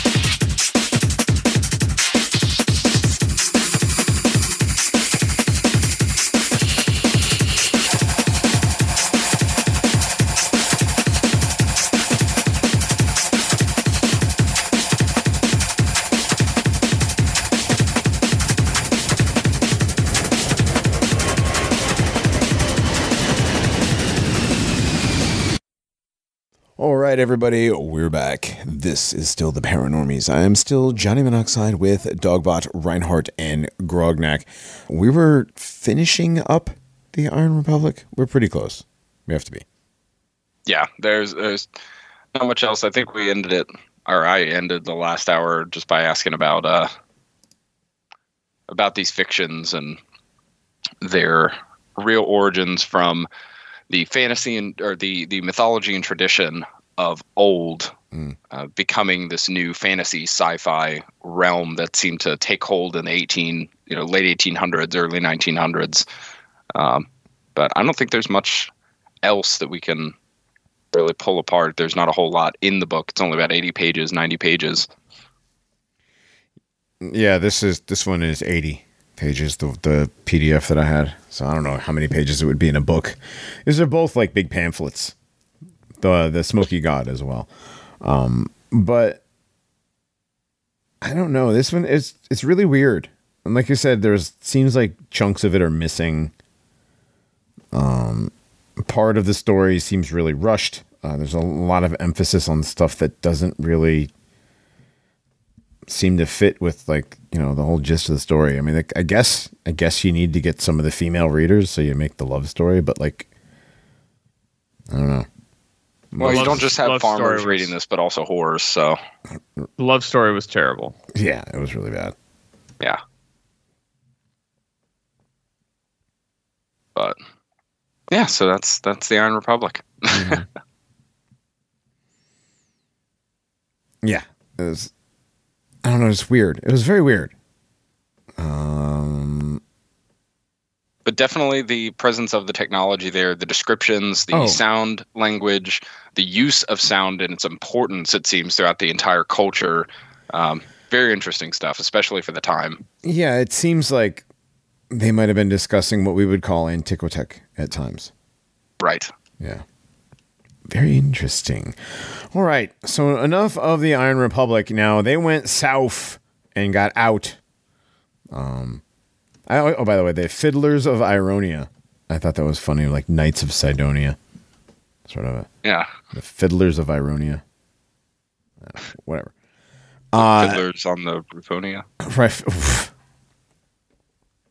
I guess you could, yeah, fiddlers. All right, we're going to talk about the Smoky God next. Now, that is uh, Willis George Emerson's book. Another one that's very short. Um, the actual book, I have the actual book. Let me see. Hold on. How many pages is the actual book here? 60. Yes, after the afterword is on page 69. So 68 is the end of the actual book. That's pretty short. Especially considering the actual book starts on page. Mm, let me see. when. The actual book starts on. Well, the, the story starts on page 17. So the whole entire thing is like 51 pages long. Uh, I don't know. My copy, Olaf Jansen's story story starts on page forty-five. The conclusion is page one seventy-three. Afterward is one eighty-four. Wow. I don't know. Maybe this one's. I I have a, a PDF that's like a more classic print, so maybe that's why. Ah. No, this is just a. He's got the more classically printed one. It's a No, I mean it's it's literally like a, a scanned version, like a very good quality scanned version of a book. So I think that's why. okay. But It's a PDF. it does have all the the illustrations though. Alrighty then. These are nice. Um, yeah, but this one is not Emerson's account of himself. Hmm. It's the account of a fisherman or former fisherman named Olaf Jansen and his father. Oh, this one has this one has like blank pages and pictures and there's advertisements in there too for there's Oof. pages that are locked. What is this? Yeah, add a library in your pocket for eight ninety nine a month. Does yours not have that? I posted to you the one that I have. Yeah, and it's, I'm pulling it up like After page 60, this page is locked to free members. Purchase full membership to immediately unlock this page. Yeah, that's weird. Okay. Forgotten Books full membership. What? Mm-hmm. Do you have a membership to Forgotten Books? Uh, no, I do not. I'd like one. Is it? So Oh, yeah. Sounds This nice. this one is weird. This one does have some advertisements in it, but it's uh, it's still the same length. Yeah, but page Uh-huh. 61 is covered up by a this page is locked. Check it out. Look at look go to page 60. Right. The last thing is the different one. italicized part, right? From the northwest coast of Spitsbergen. And you scroll down, the next page is 62. And it's the, Hmm. the end of a sentence, warm and tranquil. Sons of bitches. Odd.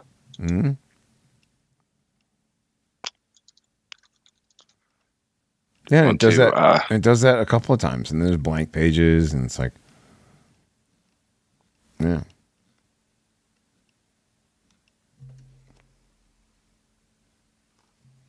Oh, and no wonder it's like so many pages, dude. It's like you have on one page is like a quarter of is what is on the pages in my actual book.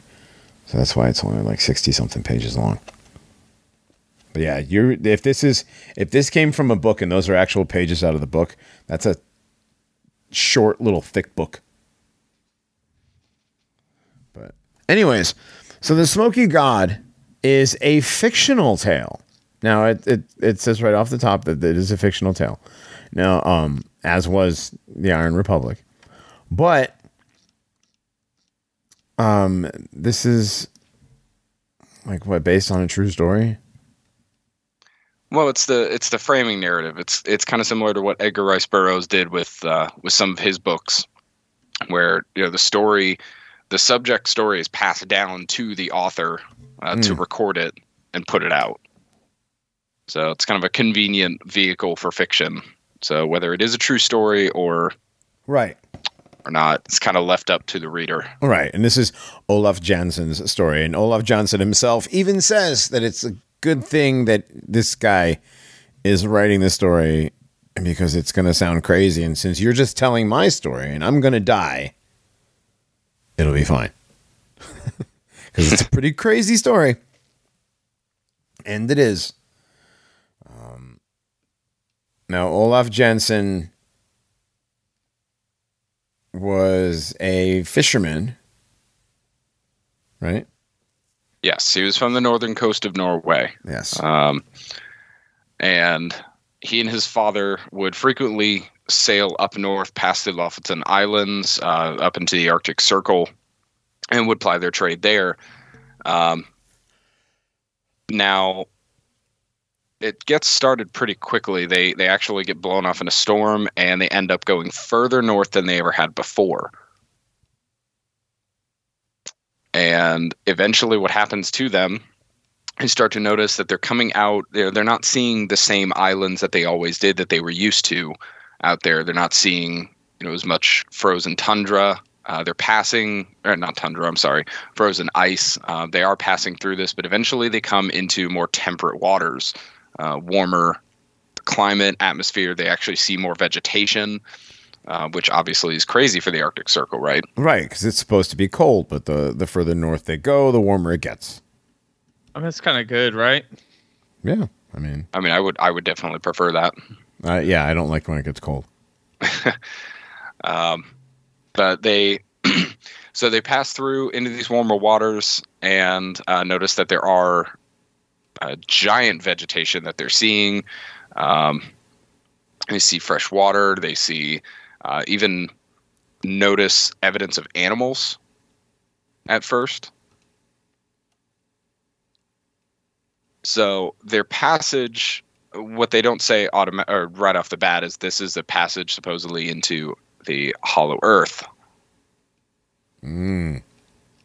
Uh, very similar, kind of draws um, what's the word? Call uh, draws a callback, I guess, to uh, like Admiral Byrd's supposed diary where they record that they saw uh, woolly mammoths, elephants and temperate vegetation. Right, but they flew into a hole in the earth.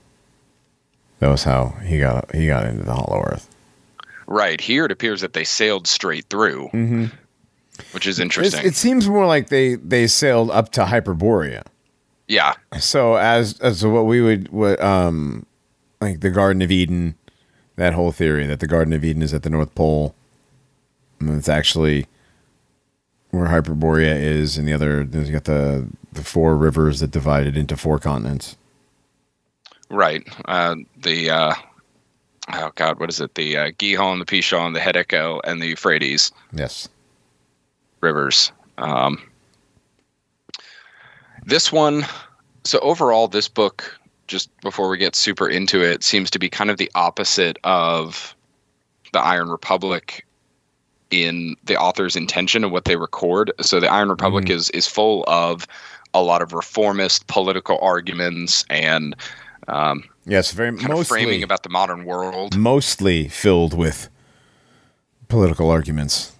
Yes.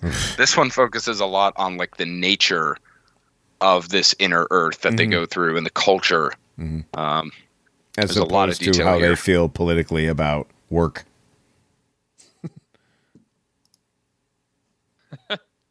Iron Republic was a politics book that has some very interesting setting locations Yes. and technologies. Yes. definitely. Okay, so the Smoky God is not. The Smoky God is um actually more story than than politics. No, there's no, there's like no politics actually. No, it al- it almost completely uh, sets up very well the, I guess you could say the map of this world.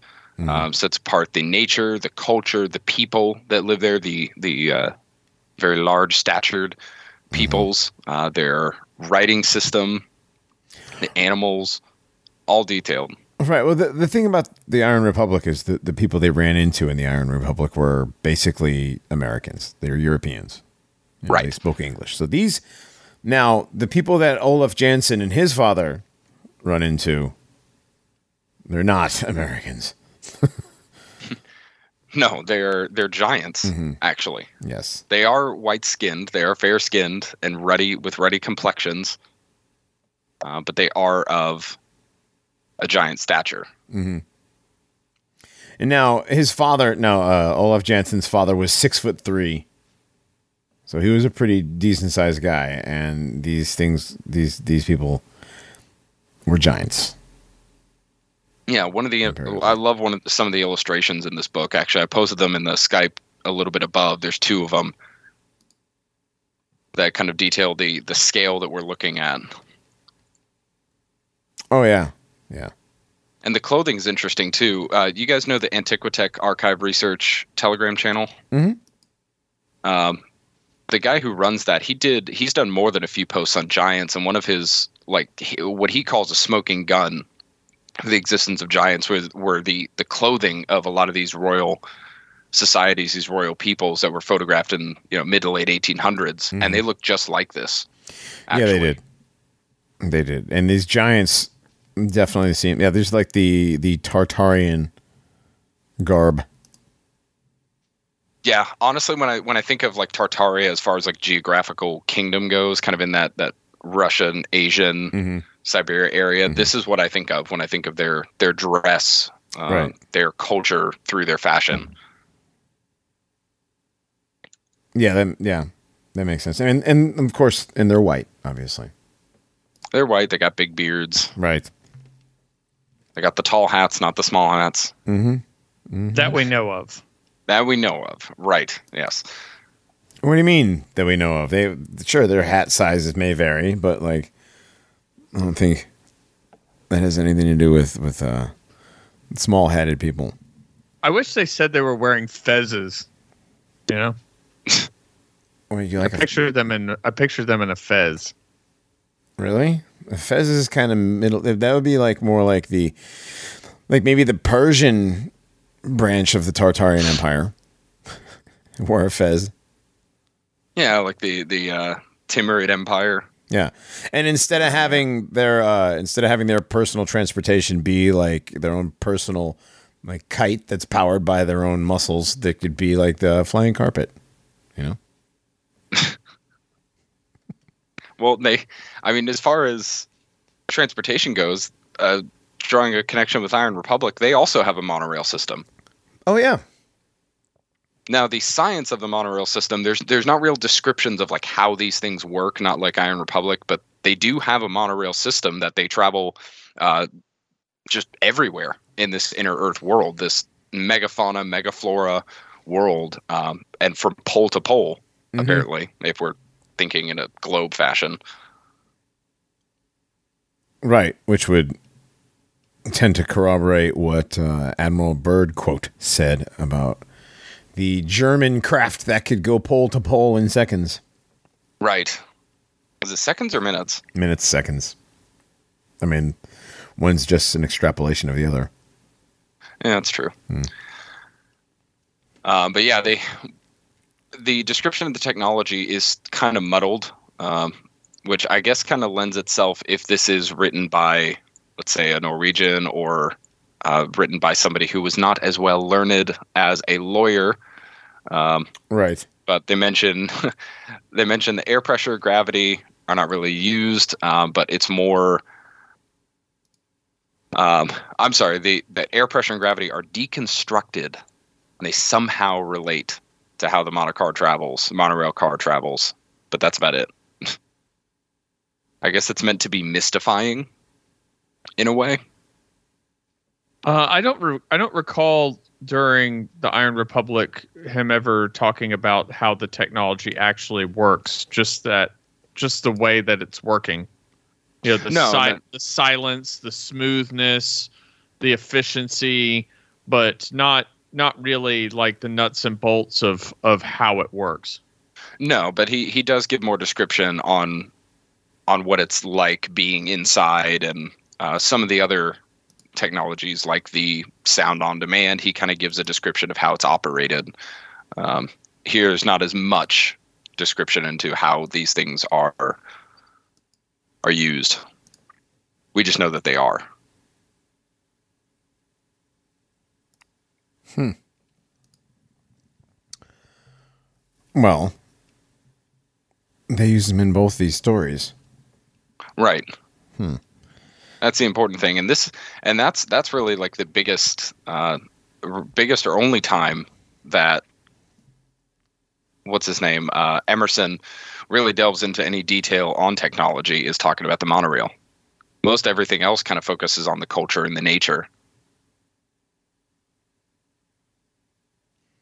Right. They don't really talk about any of the, the, the workings of it. And the, the other one it does it talks about how they're the whole workings of all of it. very intricate system that they had there in the Iron Republic. This one it just exists. Yeah, and he does mention in in a sentence, I can't remember what pages in the uh, in the book, but he does mention that they uh, quote hold communication with one another through the most distant parts of the country on air currents. Right. So some sort of frequency Right. technology. Um, but this this culture seems to be steeped, um, kind of owing as well to their differences with the Iron Republic people. So the Iron Republic people are more European. These people clearly are not. They speak another language, um, and they have other religion. They don't, you know, really worship. They don't have any knowledge of like the Bible or, or worship, Mm. you know, any god that we know other than the sun. They have sun worship. The inside. Right, and they Yeah. worship th- their sun, which is the smoky god, which is the the sun in the middle, surrounded by electrical clouds. Right. you know, I I know we mentioned it briefly. The crazy, the crazy old guy on the train in the Iron Republic, the Zionist. Mhm. But one of the interesting things about his rant is that all history that is that is recorded in the Iron Republic are all lies, and everything, and there is no world outside the ice wall. And Right. and that when when this when um was it Barrington? Mm-hmm. When Barrington said I'm an American, you know, when talking about the United States of America being real, um, you know, he's he called him a liar, and he got into a physical altercation with him on the train. Right. Yeah, which is something people don't do. In the Iron Republic, there's no interest in crime or, uh, well, yeah, the economic situation is they they've eliminated rich people, so everybody Right, has, nobody's everybody rich. has something. Right. There's, yeah, nobody's there's, rich. there's equity. Yeah. Yeah, there's a graduated income tax, which is something that was being pushed heavily uh, at at the time in the reform era, the progressive era, Right. and and Yeah, it's amazing how this all coincides with the politics of the day. Right. Uh, but but you know, just the the uh, the Zionists being the the you know all history's fake, everything's a lie. There's no world outside the there's no world outside the ice wall. That's Yeah, pretty right. funny. That's I- funny that it is the Zionist. Yeah. Yeah. It's really funny, especially to us. Isn't that wild? It's very wild. Uh, but he kept Reinhardt. What did he keep referring to the scripture as? The Zionists, he, a parable, right? An allegory. An allegory. He called it yeah. the Great Allegory, I right, believe. right. Yeah. The great allegory. That's right. The divine allegory. Divine, Divine allegory. allegory. Thank you. It was the divine allegory. I already said it earlier. That's right. Yeah. Yeah, the crazy Zionist talking about the divine allegory. I didn't mean to derail from the Smoky God uh, discussion at all. It's just I, I found that I found that latter portion of the book, that that latter experience, to be quite fruitful in its in its Yeah. discussion. Yeah.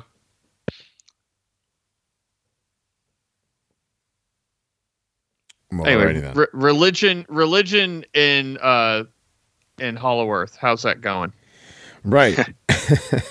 That's actually Yeah, Em- Emerson describes uh, the the smoky god or the the sun and the electrical cloud as the throne of their Jehovah, Mhm. and they do have a high priest that lives in a city called Eden. They Oh. call it Eden, they call it Eden. right?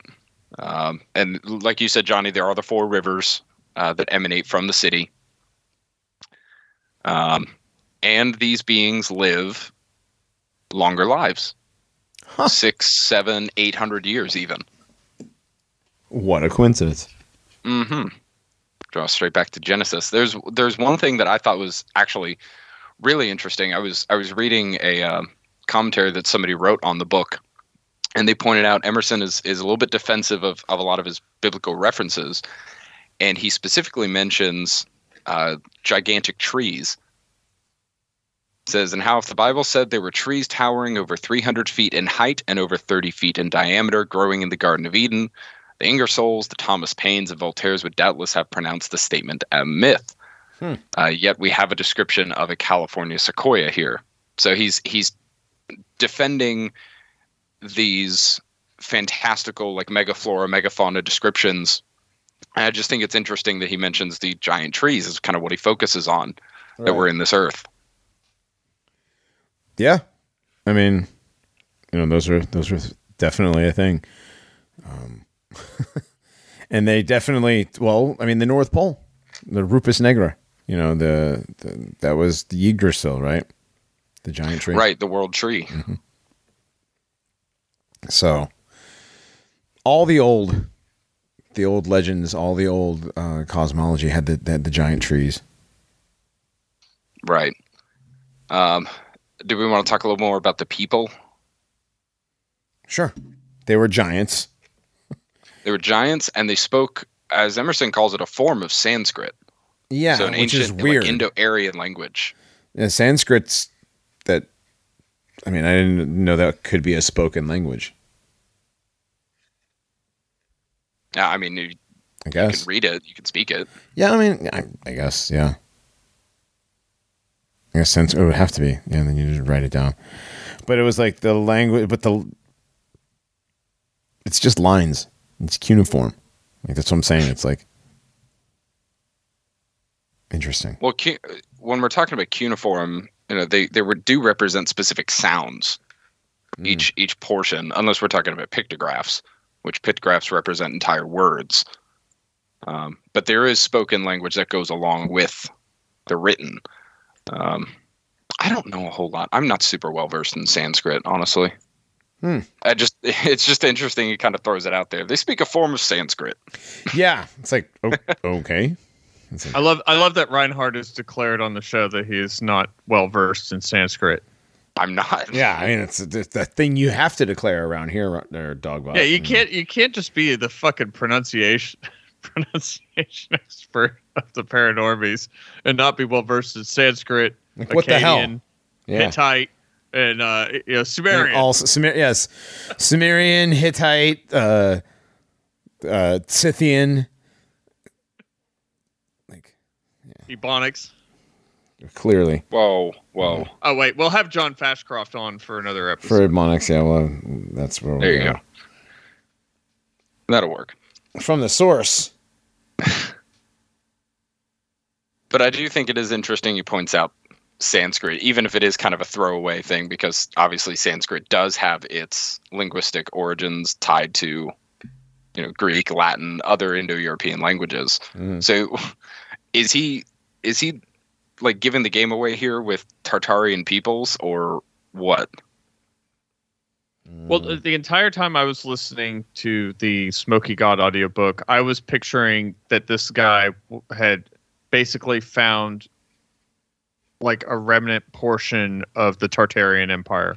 You know, with people of a stature that befits some of the architecture that we've seen that have in- incredibly odd proportions for people of our size. right. Right. Yeah. And is it is it further north? You know, what was it? it, it did did he end up like in what we now know as Siberia, which could have been the central the central hub of the of former Tartarian Empire? Could have been Yeah, been. it's possible. It's Yeah. possible the Hollow Earth thing is just a vehicle for the fiction, and that this is an actual geographical kingdom. And this is this is the Tartaria that we think of. That's possible. That's possible. And that's, you know, they're talking about this highly evolved, technologically advanced society um, of giants, white giants.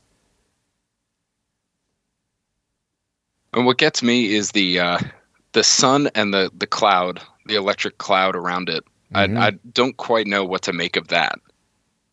Uh, because if are we thinking that this is a essentially is this an account of if we're taking it as fact is this an account of something that happened in the 1800s or or you know rec- relatively recent in the last couple centuries is this kind of a Tolkien situation where this could be information that was written written down you know hundreds of years ago and rediscovered and is then put into a more for the time modern fiction vehicle. Um, because there are there are references to firmament um, firmament and other ancient uh, very ancient ideals but of course this happened in you know 1830 1829 Right. Well, both actually don't they don't both these books talk about the firmament? I know in Yes. Iron Republic they do quite a bit. yes they do So even these guys knew about the firmament. It wasn't just Wernher von Braun. No, not my Operation Paperclip, buddy. not my base nazi Not Walt Disney's bestest friend. We got the best ones after World War II. god bless Allen Dulles right Right.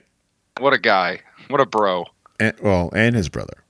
and his bro yeah what what bros they are Allen and uh what was the other one? i don't remember his brother's name Dwayne. I don't know. Dwayne, Dwayne. No, Dwayne Dulles. no, it was Allen and. Oh god damn it! I don't remember. I'm looking it up now. Anyways, that's what Grognek's job is. That is. No, you're right. You're right. I'm sorry. Are we waiting? I don't know, Grognek, are you looking that up? Would you want? Sorry. Oh my god. Oh, Some I've things never change. I know, right? I've got it. Oh. John John Foster and Allen Dulles. That's right. John Foster and Allen. John Dulles and Allen Dulles. That's right. Oh. oh, Oh my God. him- why can't they just call him John? I don't. I don't know. They have to. The three names. That's you know. I don't like that. Oh, I got to do a quick mea culpa. What's that? I mixed up Smoky God and uh, and Iron Republic in this in this regard.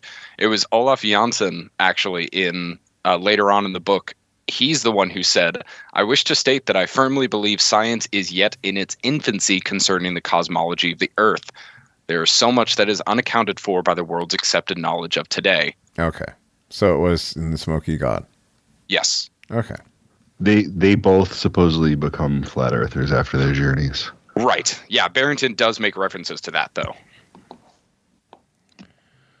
Well, that's cool. They both become flat earthers because I think I think that is interesting that they both mention that cosmology Mhm. a few times. it's very interesting. So Olaf goes in the earth, but he comes out of it thinking that it's a flat plane. hmm Well, Well, he doesn't necessarily go into the Earth. He went far enough north to where he came out to where it was a nice temperate climate.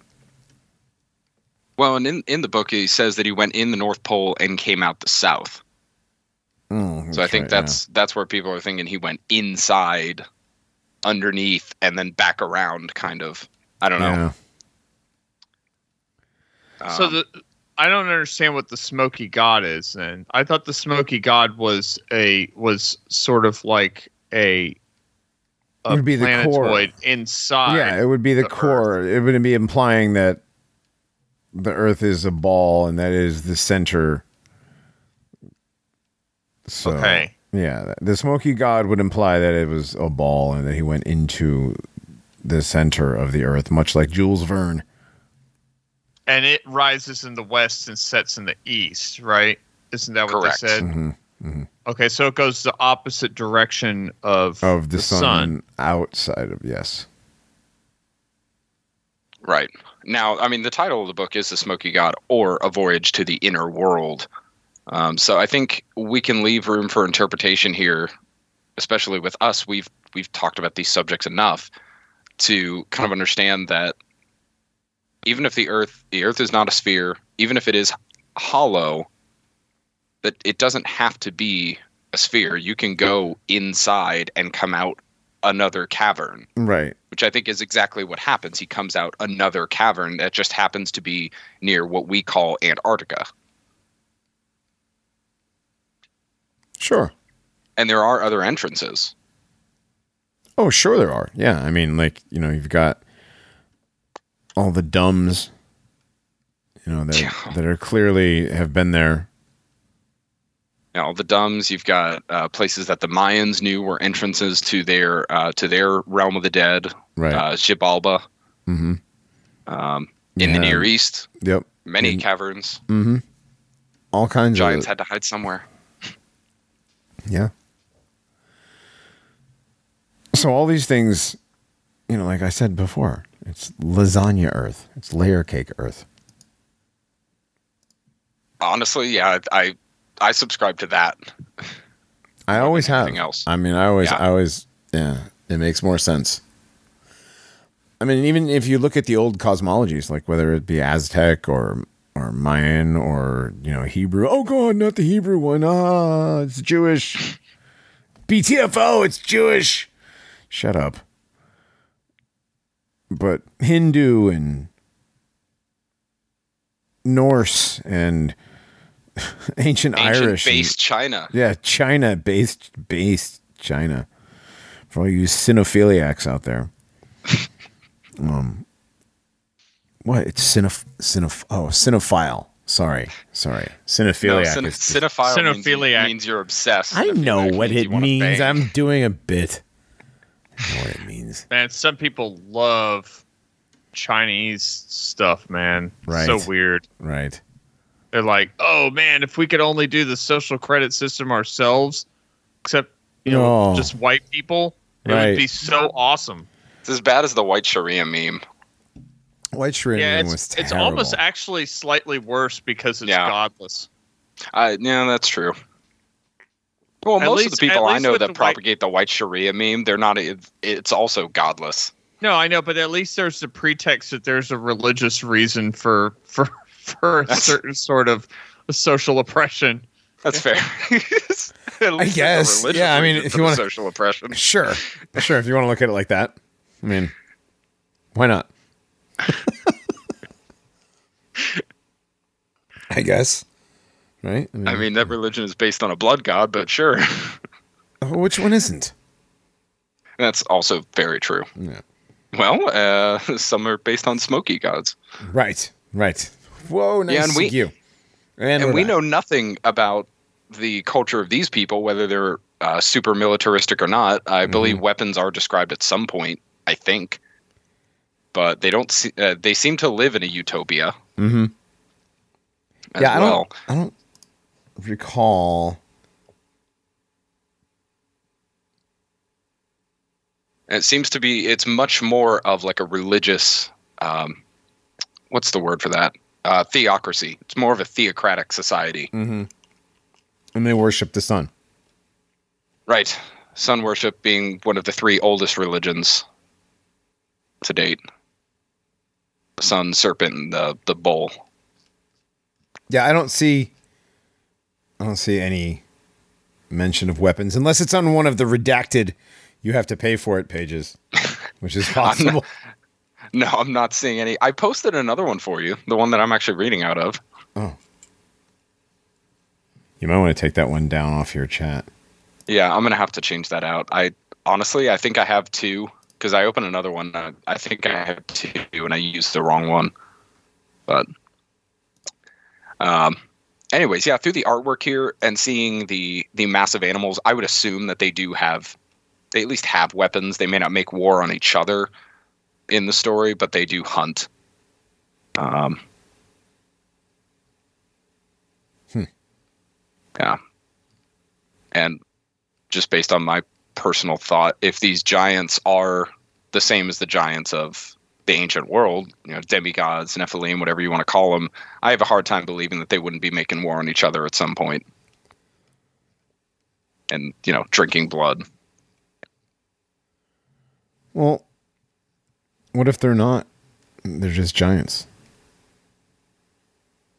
Yeah. And that could be something though that the author wants to wants to push is this idea of these superhumans that are more advanced, they are um, they're larger, they're smarter, they are more ancient, more advanced, more enlightened than us. I mean, clearly looking at the stuff that we look at, these buildings that have both, you know, normal and giant size entrances and stairways and whatever, right? Um, I mean, clearly there's evidence of giants and normal sized stuff at the same time. Oh, for sure. Yeah. So, I mean, they don't necessarily have to be Nephilim. I don't think. Uh, I'd agree to disagree on that. You think that you think that the the giants are? I mean, they said that like Adam and Noah and all them were a lot bigger than us. So Uh, but you also have to look at the authors of those texts who are typically Freemasons or Gnostics, Jews, even straight up Jews, who wrote a lot of those. Yeah. Apocalyptic Jews.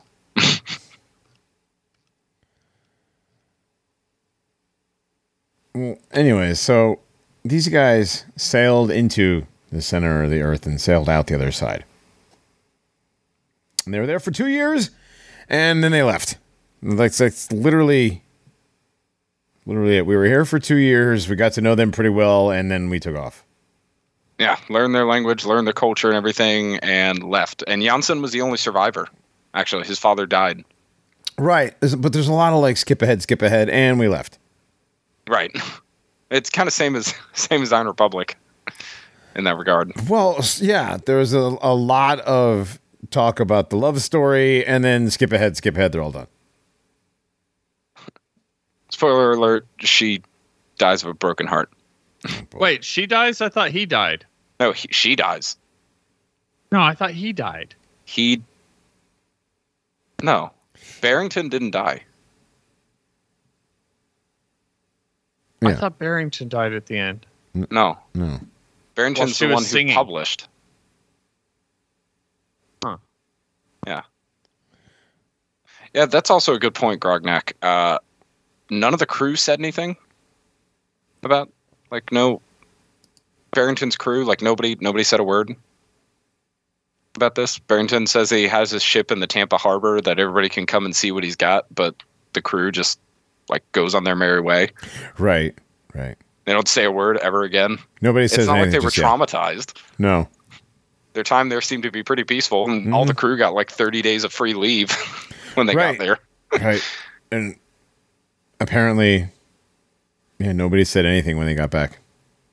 Just very quiet. They probably signed NDAs. Oh, you think so? I mean, I don't know. Maybe. I just made that part The, up. the men in black suits show up as soon as they pull back into New right, York. they got flashy thingy. Right, as soon- yeah. Um. Oh, So in this, in this, Olaf or uh, Jansen says that his father's yeah, I was talking about how big the giants were. My father's six foot three did not lift the top of his head above the waistline of these people. So these people were twice as tall as his father, who was six three, so twelve foot tall, roughly. sounds about right. Yeah, let's say let's say 12 to 15, 12 to 14. You know, depending on shorter giants, taller giants. There you go. Yeah, big boys, and the food. The food that they ate was also pretty large. Yes, the food they ate was huge. Big old Yeah. grapes. Big Hmm. old grapes. Big grapes. Grapes as large as an is mentioned. orange. Apples larger than a man's head. Hmm.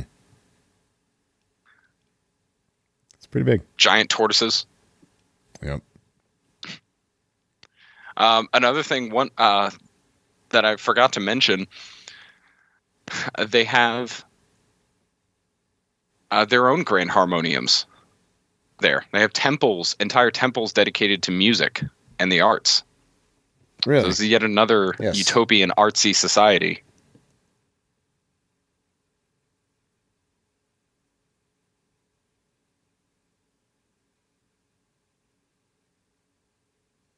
Well, it seems that both of these stories have a lot of similarities.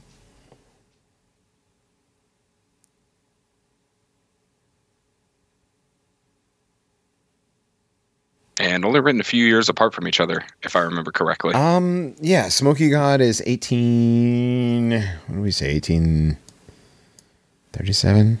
No, hold on. Now, the voyage took place in 1829. The book was the book was uh, published in 1908. Nin- so only six years right. after Iron Republic. Yeah, so six years apart. So, right Yep. in that yeah turn of the century where all this fantasy and stuff starts popping up a lot more.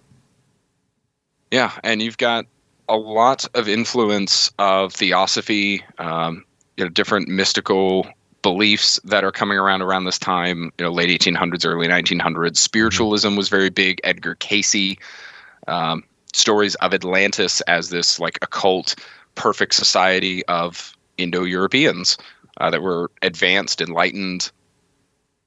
Um, is something the the Freemasons and Rosicrucians also uh, delved into themselves. I don't know. It's just interesting. This all is happening uh, around the same time, post reset, post industrial revolution, quote air quotes. Um, this reformist era. Hmm. Well, I mean, there you go, and all that was coming out all at the same time. Coincidence? Probably not. There are no coincidences. Right. I've heard that before. right, right. Journey to the Center of the Earth also. And uh didn't H.G. Wells write The History of Mankind around this time too? Yes. Yeah, all those.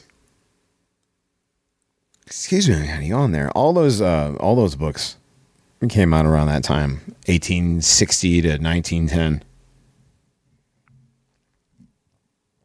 Yeah, and like I mentioned earlier, uh, towards the break, it's just very interesting that we see the shift from traditional stories and mythology, which were regarded as an intrinsic part of a people's history, into this entertainment, fantasy, science fiction um, uh, that seems to kind of supplant or replace these stories of fairies or ghosts, giants, witches, uh, ancient kingdoms, right? Arthurian legend, ancient kingdoms, Atlantis. Um, these things tend to touch on those and create more fantastical ideals. And it all seems to be centered around what we consider to be post reset, or the most recent reset period. Mm-hmm. Almost like a replacement for what mythology always was. Uh, like you and I were talking about the other day, Johnny, on the phone. Yeah. Well, hold on. What Um, were we talking about on the phone? Uh, we were talking about you know, mythology, traditional history. They were representations of like great power of magic right. and technology. Right. But now they're now they're all just pushed into the realm of fantasy. Much much like uh, culturally, you know, tribalism is pushed into say the realm of sports. Sports, right? Because sport, yeah, sports appeals to your your uh, sense of tribalism, your you know your association with colors and names and stuff, and your your your town, um, whatever. That that's they get you there, and then magic. No, no, magic's just you know just Mickey Mouse. No, dude, you know, it's always just animating some mops. That's what magic is now. And Harry Potter fighting magic Nazis. Right, and they've even they've even magic Nazis. They've even incorporated uh, sports ball into magic, and you got your Harry Potter flying around playing Quidditch. Right. Yes. Yeah, there wasn't any mention of uh, sports ball in the Iron Republic. No. No, No, no, no football clubs or It's water it's really polo. yeah, it's really weird that it's all this athletic achievement, but there's nothing. I mean, all this artistic achievement, but nothing about athletic achievement. Well, they Yeah. did mention that you know pre current iteration that was founded by uh, that guy's name Adam Holt. Uh, they did have kind of warring factions. They did have war. They said you know the the hills were stained with blood, even the capital city. Hmm. Um, so, I, I, maybe they did at one point. You know, these colonists come over and they they bring their traditions, their tribalism, and everything over. And I guess the Iron Republic was the result of shedding all of that. I guess you could say. Uh, That's what it seems to, at least, ad- uh, uh, what's the word? I don't know. That's what it seems to represent, at least. You're saying the nerds won. I mean, they're they all look, they're all described as athletic, Indo-European peoples. So, Indo-European nerds, Hyperborean nerds. Hyperborean Hyper- nerds. Hyperborean nerds. there you go. There you go. Revenge of the Hyperborean nerds. Revenge of the Hyperborean. Hyperborean. Oh, God. remember, remember that? Stories. Stories. No, Hyper Hyperborean. That was a little, little dude from Mind Unveiled. Oh yes. Oh yes. Didn't he admit that he was a Jew? No, that was. Did he? I feel like he admit. No, he went. I think he went full like anti-racist at one point. He did anti-racism at some point and then everybody kind of figured like oh you sound like a faggot. You're doing anti-racism stuff. You kind of sound like a jew. Mm. and i haven't seen much from that guy since. I don't know. I never liked his voice.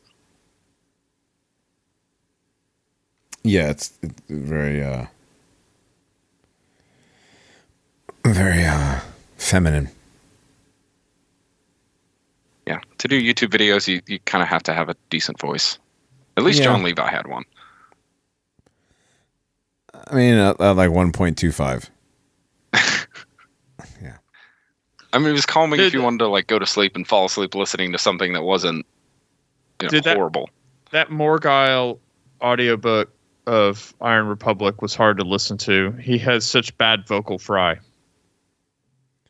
I didn't listen to that. I read I read it. Yeah, I read. I can read faster than that guy can talk. Yep. I, I, I sat down and did the whole thing in like an hour and a half. Yeah, I listened to um I listened to some of the Smoky God from two different like I tried listening to John Levi do it, but I was just like, I can't do this. And then I tried to listen to somebody else do it, and the guy had like a New York accent. And it just threw the whole thing off for me. Like a, a, New- a New Yorker trying to do, you know, Olaf Jansen. A New Yorker trying to do an English reading of a Finnish epic. Right. Right. Sounds terrible. Yeah. Like uh, like I said earlier, I just don't have much of a morning commute anymore, so I'd I'd rather just read. Yeah, again, because like the audiobooks are great for when I'm driving, but even then, even then, I'm listening to them on like 1.5. Yeah. And be careful when you go too fast in Telegram because it w- it will make the voice sound like it's in a tin can. That's true.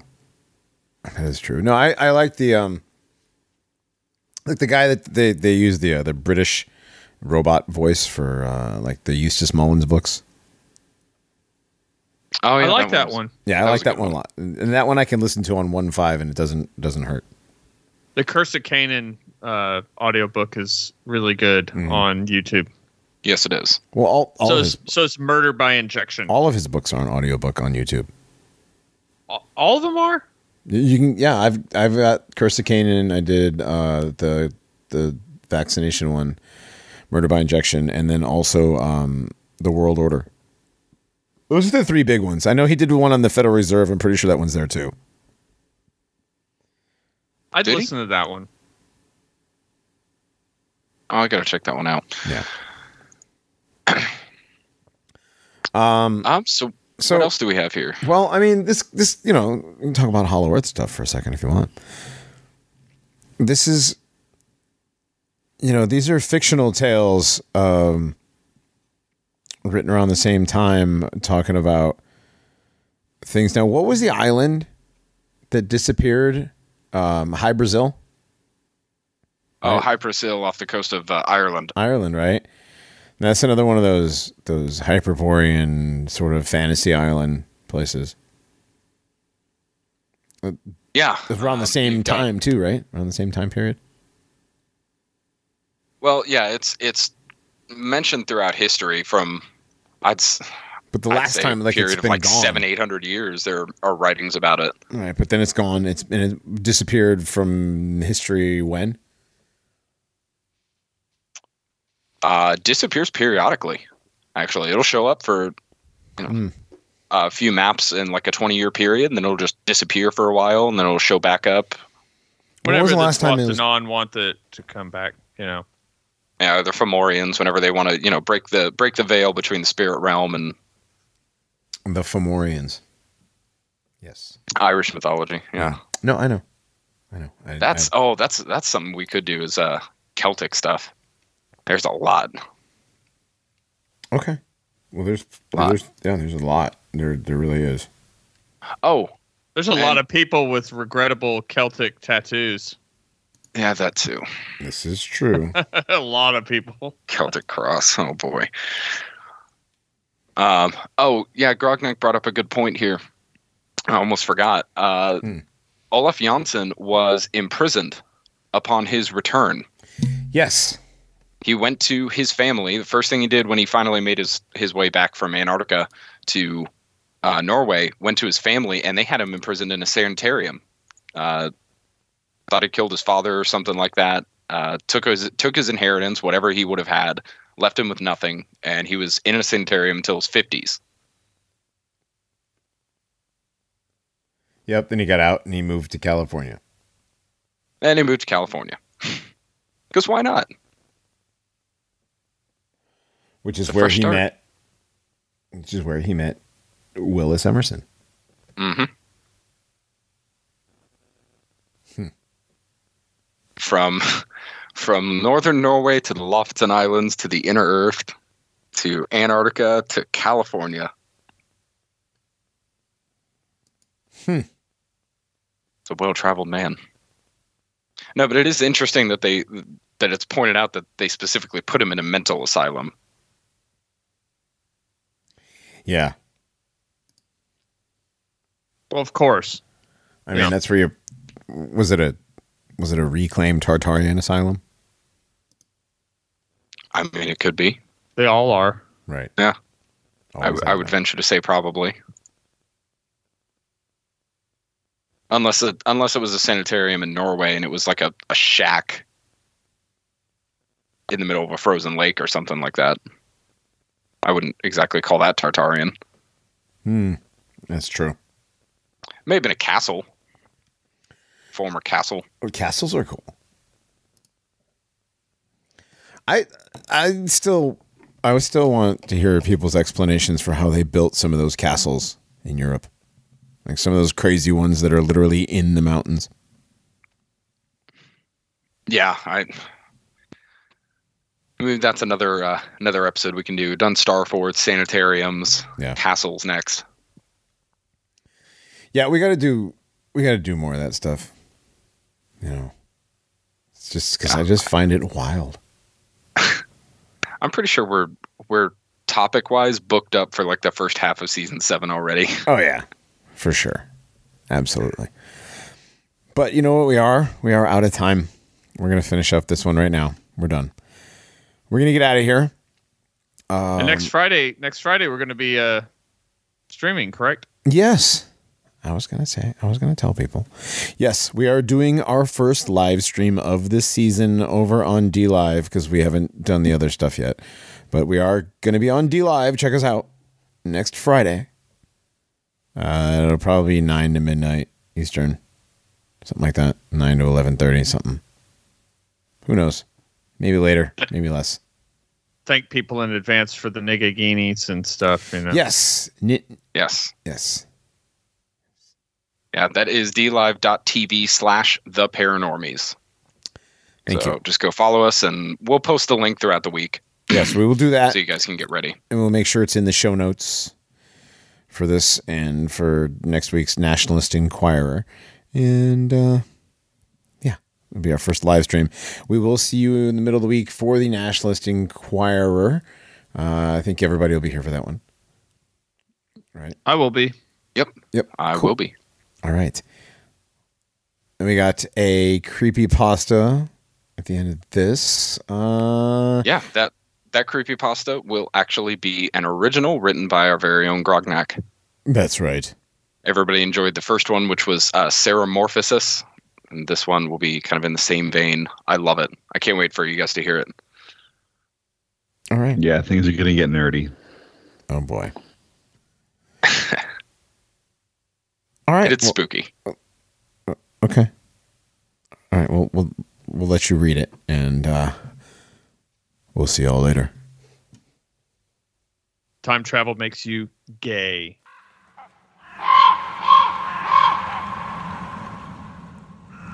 In the thick bog of creepy, curling tree limbs is a clearing where a small hut stands, dreamlike in nature, sitting in grim luminescence.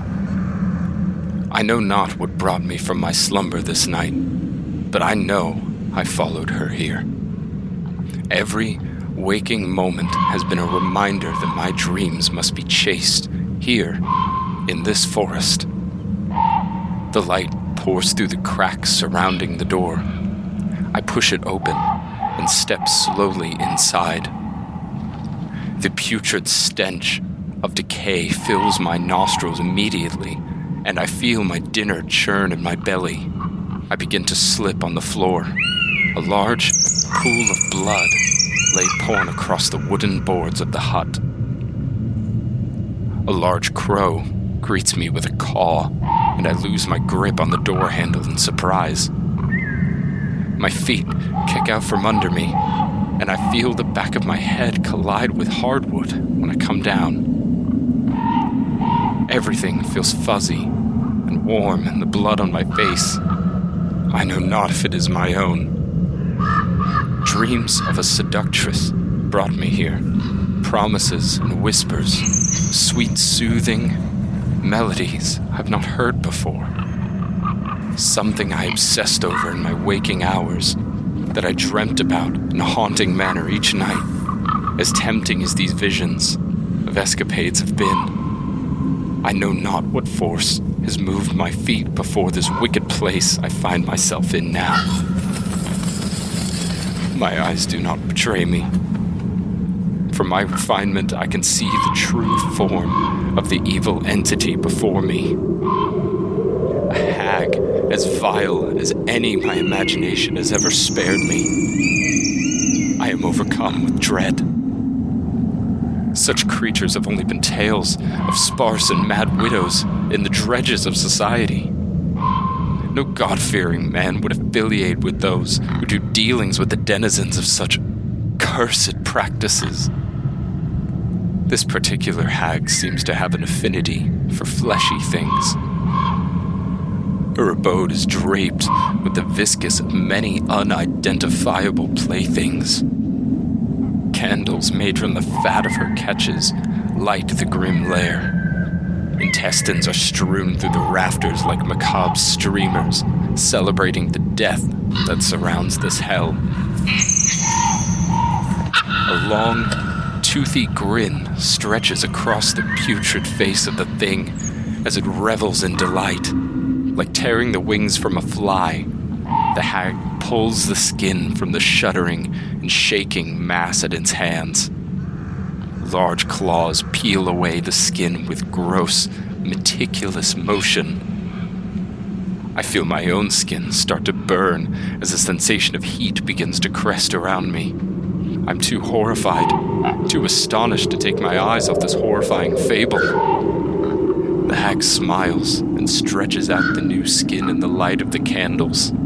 Takes a moment to fashion a small pouch or a sack from the set of needle and thread it pulls from a drawer. It pauses, only for a moment, to pull a large, writhing, wriggling thing from a sore on its haunches and push it into its toothy grin. They say a hag is known to fashion a bag from its victim's skin to contain its very soul within. I may be bearing witness to such a thing. I feel as though my eyes may give. They feel as though they burn and bulge from my very visage. I lift my hands from the boiling water around me, and my skin falls away from my arms like paper in the cauldron. I let out a scream as I consider the old adage of a boiling frog being very, very wrong.